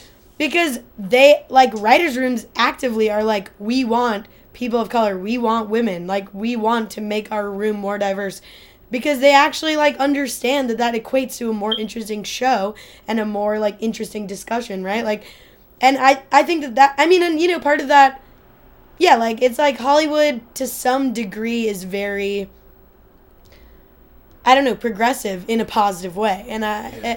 and I progressive, but at Uh, the same but- time is like limp dick with their progressiveness and and like. But isn't that reflective of like the society we live in that people are concerned with like money and power and success? yeah, sure. But right? So is, like, can you really is not- fault them for that though? Like like at the end of the day, cinema is a commodified art form. Like it exists to make money. So like there people take into account those things, but at the same time the power structure does not disregard like these very progressive moves in the same way that politics and fucking corporations do, right? Like they care much less about like progressive agenda than Hollywood. So I think that that's at least good. Because art recognizes that like a diversity of opinion is better. Like in the long run it will create more interesting and insightful content. Dope. I, I mean, and, and movies are also the number one tool for mind control in this country too. Yeah, true. In terms of how they want you to think as a as a you know as a, a unit or as a society. Yeah, You know I absolutely. mean? You know, Because people are conditioned through film. This is what I'm thinking about lately. I, well, okay, so I read Nietzsche's um, Birth Of a Tragedy. Oh. Birth of Tragedy. And I know that Jim Morrison, this was after reading, because I knew Jim Morrison, the lead singer of The Doors, was really into We know Nietzsche. Jim Morrison is. What? Well, j- I don't fucking know. I don't think a lot of people maybe. He didn't die in that club either. He didn't die in that club. They carried him on. Also part of the 27 Club, which shout out to the 27. 27 Club. Yeah, yeah. Two seven. Hey, two seven February, November, and October. I, I, Scorpio, the freaks. and uh, he was super into Nietzsche. And I was reading this, and I got into Birth of Tragedy, and it's about the whole like Nietzsche try- attempts to define like the perfect type of art and how it's a balance between like the instinctual Dionysian drive and then like the rational image creating like Apollonian mind. But Mm. but uh, the thing about Jim Morrison was like That's like Prince. yeah, well, Prince, I, yeah, I mean, I think all great art is probably the merging between those 2 Mhm. Uh, and maybe like to some degree, maybe goes towards one more than the other, whatever. Mm. But Jim Morrison, knowing these things, like super into philosophy and super into, and, in, into like Freud and Nietzsche, was an hmm. artist who was informed and was aware of the power of art, and so went into went like went into his art creating process with an agenda behind it, and was very like almost dangerous in this way hmm. because he knew what he was doing with his art, hmm. and how like an artist with an agenda could easily be a propagandist for it for you know good or whatever the fuck purpose is. Like it doesn't even to create chaos. It doesn't matter. That was What's his, the name of this work? The, with the poems, the poetry, the poetry album. an American prayer. An Okay. American yeah, an American prayer. Yeah. Beautiful album. They mm. actually found it after he died, and then his band members. They were just recordings, and then his band mem- band, mem- band members. Say it right, nigga. Badass band members. Okay, all right. Tongue twister. They strung some of the their old music over it. So they they It was great though because I've been thinking about this lately. Is like the agenda of an artist, like how Mm. an artist who really is like there's an intent behind it, and then the power Yeah. of the art because of that. Like Yeah. Kubrick is one of those guys who is like that. he program, programmed it with an intent. Exactly, Yeah. and that's why his But- movies. But I think so. Like, there's a lot of theory talk about intent, right? Like to me, the artist's intent is irrelevant. Like most artists, what happens, what how the audience perceives it is what is relevant. it no, the form is what's relevant because the perception of the audience can be changed, right? Or like it's not it's not objective. The only thing that like the art itself is the only thing that can be analyzed. Right? The intent behind the art influences the product and is potentially valuable in unearthing the meaning behind the product, but it's in itself it is not valuable. Because like if a piece of art is truly or like a, a piece of art's value comes from like the the actual form of what it is. So there could be instances, right, where artists say, "Oh, my intent was this," but the final product does not match up with that. Or maybe the the effect is not the same as what they wanted. Not potent, as potent as they thought. thought it was. Yeah, or yeah, exactly, or it doesn't convey what they wanted or whatever. Like the I guess the intent just kind of can manipulate or blur people's perception of what the art is. That's why I find like a lot of especially filmmakers now, they they are very hesitant to ever say what their intent was mm. because they don't want people to like manipulate Box it. Yeah, exactly. Exactly. Or. Yes, or to to misunderstand what they're thinking. So I mean, I think like all art, you can only analyze it based on the form itself. Like what is actually in the text, what exists. That's what you can analyze and break down and understand. But trying to parse out what their intent was, that doesn't really have Well, any I- I- I impact don't- on that. uh, Not for analytical purposes, but for like the artists themselves. Well, yeah. If you Like, if surely if you wanna- on, on the audience's if you want to understand more of like Stanley Kubrick and who he was, then yeah, maybe understanding the intent behind his different films is important. No, but no, but I but I'm saying as a indiv- whoever is creating the art, right? So like you're talking from the perspective of the consumer Of the art. outsider. I'm talking about the producer. Of Yeah. The. Actually making the shit. well, so- my perspective is of the outsider Well, because I'm not a creator. I'm talking about the producer. I'm talking about the producer coming out and saying and and to himself, creating his art and packaging it specifically in a way that and, and estimating that it will have this effect based on certain psychological like. but like not everybody though. Probably certain, Yeah. the certain well, yeah, the, demographic the of masterpiece. people, well, yeah, you know what I'm there's, well, yeah, there's. I mean, like, there's masters at it, Yeah. and then like, yeah, they're aiming it. But that was. The But thing I think, though- Kubrick, though was but he people who- for everybody. Those artists though who create propaganda, they're creating a movie for themselves Yeah, the more and, for the viewer like them. and yeah, and I think depending on how Mm. savvy they are at recognizing what the audience is willing to tolerate, like they can scale that back a little bit so that it's more universal, right? No, but I think Like, so. you don't just make like don't be like a fucking. but hobbyist about it, universal right? in the context of the canon of cinema that exists and most people have seen and which i would say is like the per- from the perspective of like a white man so that is like that is the universal that people know like film it like i guess like um yeah it's just so understanding what people are used to seeing allows you to manipulate and construct a vision or a version right of of what you want them to Would, see. would you say that the that the, the white male You're not blaming machismo has put himself in the position of like God in a way in in, in the movies, like as as like the lead, as the creator? Yeah, like you know, yeah because they construct the reality. Got you, yeah, right? Because film is yeah in in the, there's only one like cinema has very limited structure. Like classic cinema basically all movies that have ever existed pretty much follow the same exact structure which is very weird considering like most art is structurally diverse right? Like literature poetry painting music they all have very uh, complicated and diverse structures, but um, that have changed over time, right? Like we go from like uh, Renaissance art to Impressionism to Post Impressionism to modern art. Like those are all super wildly different form, like form wise. But film actually always follows the exact same structure. It's always three acts. It's usually temporally like. Uh, like straightforward timeline, right? Uh, there's like rising action, a climax, falling action, resolution. That's Right. almost every movie ever. And so like a lot of it is just plug and play and and people just basically recreating a model that's existed again and again and again. And as viewers, we see that same model so many times that we're used to it. So like when we see things that go against that model, then Like we're like, "Oh wait, what is this?" Tarantino or something like that. Tarantino, he like put like in in the beginning and in, in the middle. Yeah, so alternative structure films, yeah, exactly, that manipulate um, time or that jump around. That's like certainly one way.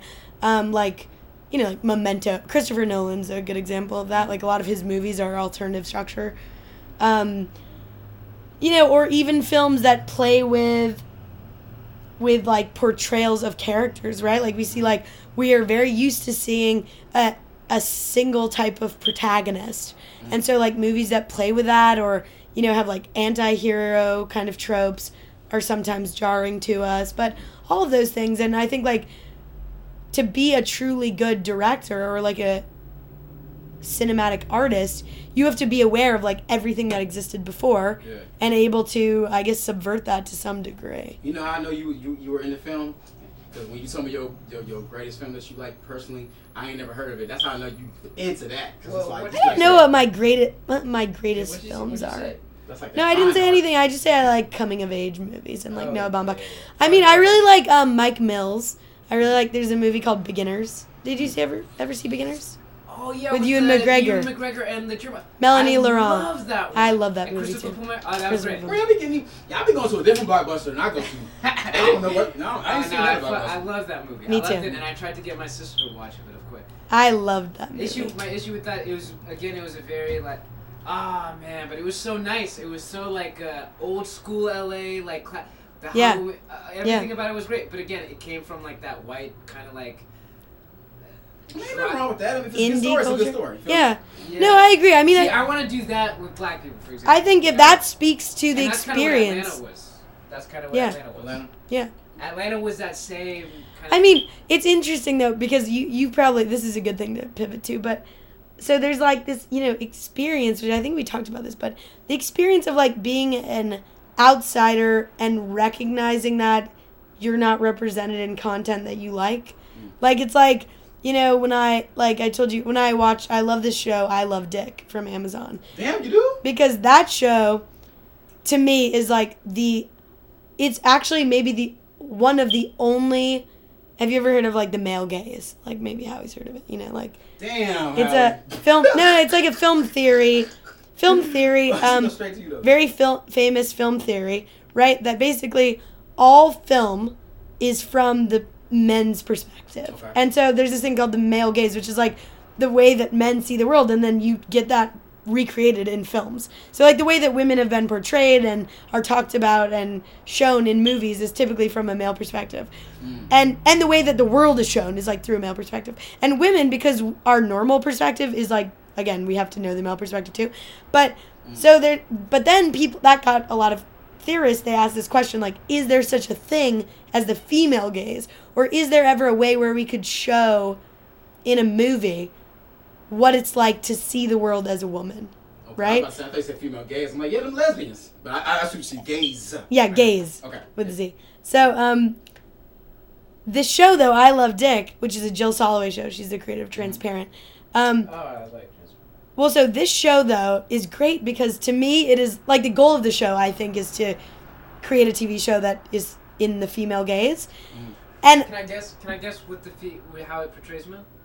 no, From well, it gaze, does, No. it's not. It's much more complicated, I guess. Then I mean, I guess you can like is that, like even in the way that the male gaze is pretty complicated, right? Like it's not like so simple. It's not just like because like again, I, it's just like a way of seeing. It's um, pretty complicated, but but um but what I liked about that movie, the or that show, the biggest takeaway that I had was like it shows kind of what I was talking about before of like the way that women experience things is not really like very black and white. It's very like shades of gray. Like in that show, you'll see a lot of things that like to me, I was like, oh, this is exactly how women act and think about things. But it's not. It doesn't really ever kind of.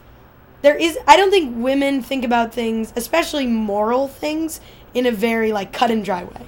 Like women are not really like, oh, this is good, this is bad. They see everything in like this big shade of gray, and sometimes they can act in a way that maybe is like uh, something that in another situation they would think they would never act that way. But it, Fifty Shades of Grey. Or? I love Fifty Shades of Grey. Okay. Um, but no, so it's a great show in that, and then um, but how does it show the female gaze? I mean, I guess you just have to watch it. It just shows like how women see things, and it the narrative of it is like there's the main character is like a woman. It's Kathryn Hahn, um, and she moves with Well, her I can't husband. decide is good, if she's good looking or ugly. Can't I think she's like Damn, an you- every woman, right? Is her kind of thing. She looks like right, which is normal. like yeah, exactly. Like she, when she dresses up and she's like lost weight, she looks fantastic. But then like when she's dressed really down, and then sometimes she seems she like can look also- like really frumpy. yeah. She- she But I, I think she's just like a but normal also woman. She's, old. Oh. she's older. She's like. I mean, she should be over fat ass like Gail or something. okay. I think she's just like a normal woman. That's like her her power, right? That Yeah. she's relatable. Yeah. But um, in that show, she she's just like the wife of this professor, and they move to Marfa, Texas, and she becomes like infatuated with this like professor there, who's played by Kevin Bacon, and his name is Dick, and that's why the show is called I Love Dick.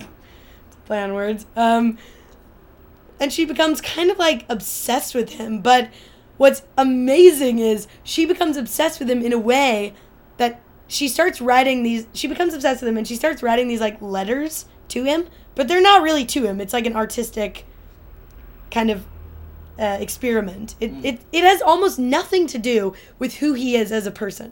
It's just about her kind of like what she projects onto him as a hot guy mm. and what that does for her as a woman. And so then she pours the she writes these letters and then it really changes her life and changes everyone in the town's life mm-hmm. because she and she puts them all around the town so everyone sees the letter. It's like an art piece kind of.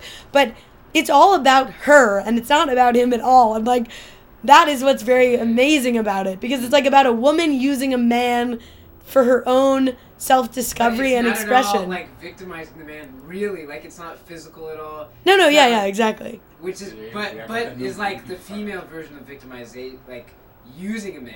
Is that it's not even? It's like But as for her art, which is what men do to women all the time, They- right? Like muses, like the idea that women are just a a See, tool for I- men to okay. create art, and So, that like, is I wonder if like men were suddenly to be, or like artists, like men artists, and the male gaze, for example, were suddenly like to be. Uh, if men were to understand women more and were to be more empathetic and to have like the women perspective in their head at the, all, at all times, I wonder if that would like make them much less obsessive about their create. Because I think a lot of what drives the creative impulse in men is like the power that women have over them, right? no, it's the power that they exercise over women. No, no, no, no. I disagree so? because fundamentally, No, you ain't got no women though. I think it's men trying to break free or impress women, for example. No, it's it is an ownership of women. It is possessing something that men project It's- ideas onto. So like the muse, men men create it, it's basically like a uh, chosen imprisonment right that they decide to be a slave to the muse but in reality their possession of her identity and the commodification of women's identity is what drives their art right like creating something from the image of a woman is basically owning her and possessing her in a way that no one can take that away from I you. think Shout to Destiny the Muse uh, too. I don't. It's that the uh, like men create this the myth of like the tortured artist as a way to motivate and justify That's their the own though, it's madness. all- it's, that's the thing though is that it's that they madness- say oh i can be crazy because i'm so you know trapped by like That's the thing. Though, this the like a slave to this. ultimately it, like what all everything that men do is to get closer to women, to impress women, to but like, but not to humiliate- truly understand them it's just Yeah, to that's what- own them and to possess okay, them. but that's what I'm telling you though, Reddit, is that like he the, these these artists are in, are like the, the women hold power over them. no no no no. The men basically They're driven to act like this because of, of how they feel towards women, and they can't. But it has women. nothing to do with the women themselves. That's the point. Well, that it doesn't It matter. does because what do you mean? Like, No, no, no, no, no. Exist, or if the women weren't No, no, no. But it. But in that way. no, no, no. But men project that. They project a fantasy or a desire, what they need, onto women in order to, like. It's basically like giving a. They need to give a project- body. No, they give a body to what they want. So that they can dissociate it from themselves and then possess it again. And that is what the muse is, right? You give away your power to a woman so that you can win her back and get back your I power don't think they have and that. own it fully. I don't know because Yeah, because you have to dissociate yourself from your own madness. Otherwise, you're just crazy. If you put it on someone else, then you are a genius.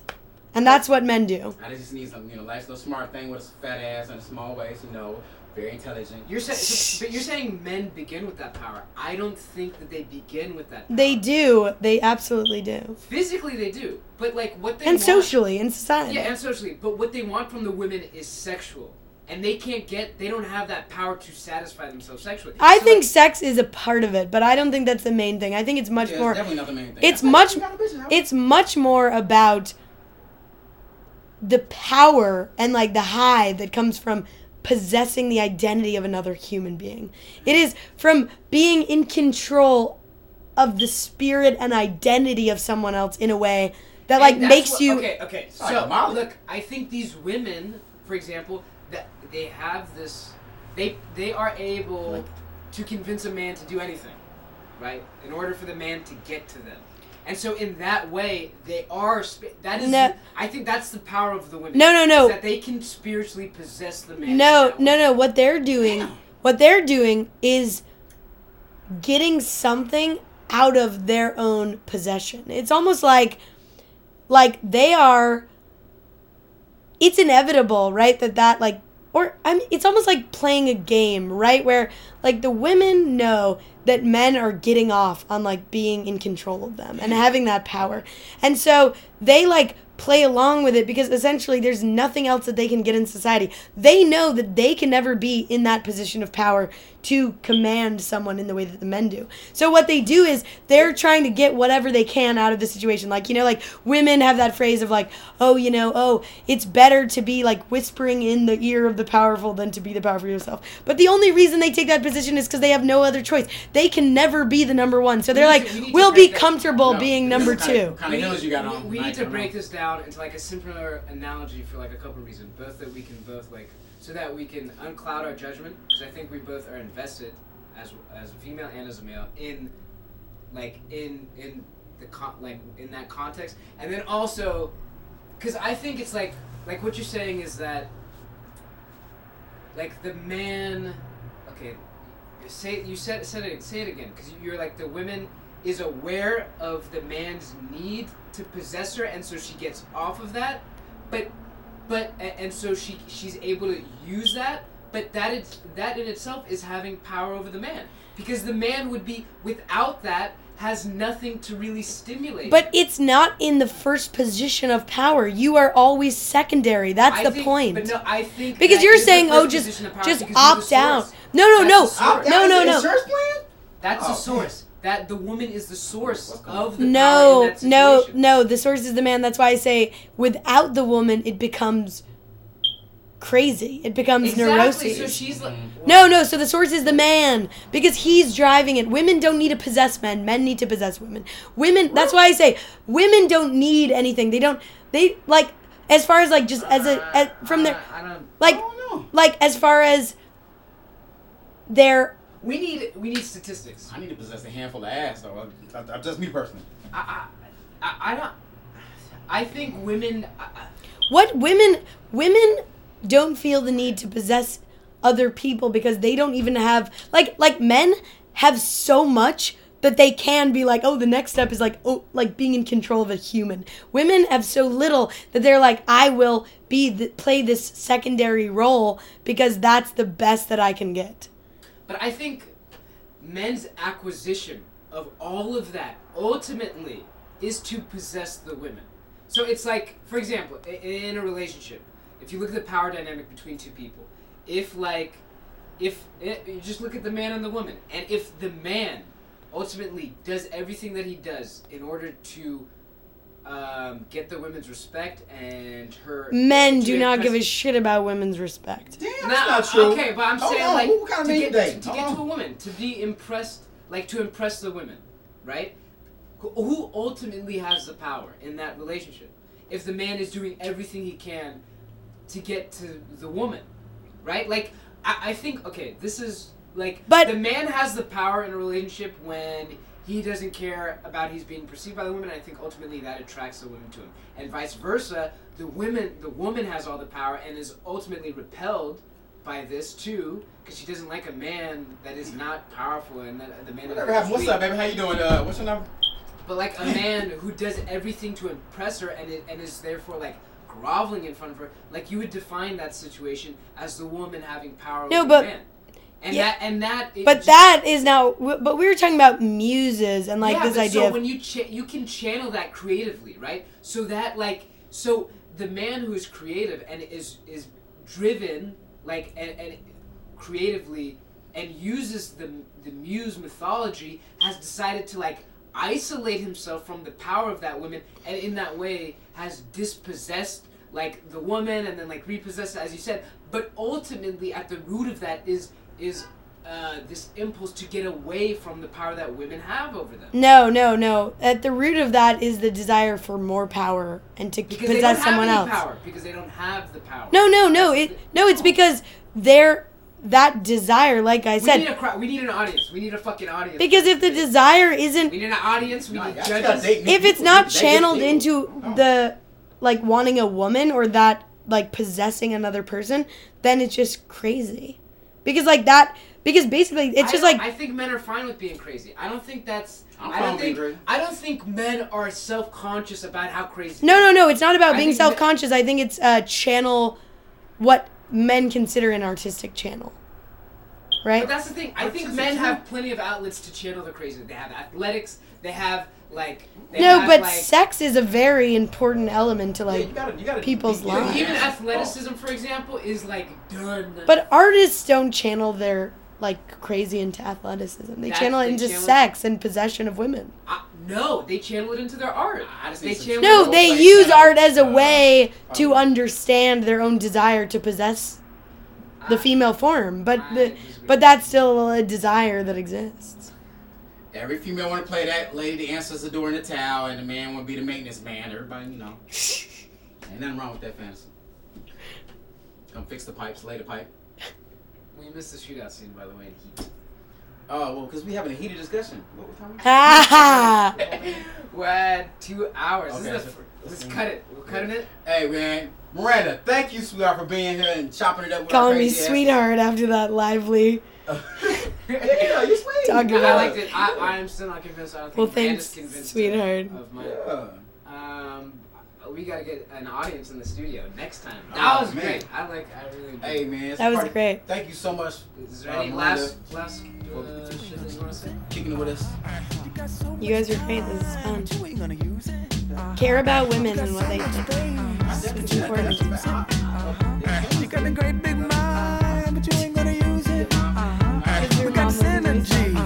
But you ain't gonna use it. Uh-huh. You got so much life, but you ain't gonna use it. Uh-huh. You got such good taste, but you ain't trying to use it. Uh-huh. Uh-huh. All assigned to your brain, but you ain't trying to use it. Uh-huh. Uh-huh. You got an extra eye, but you ain't trying to use it. Uh-huh. Uh-huh. Remember what you find, cause we finna lose it. Hey! Walking around with the energy of the hot summers. Spreading the weird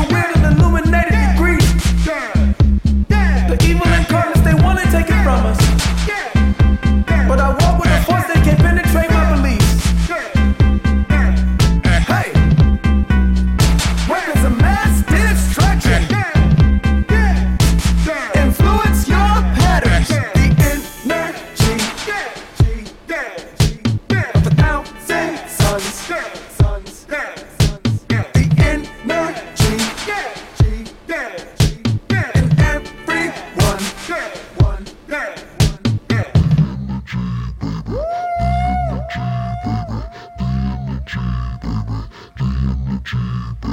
You got energy, but you ain't gonna use it.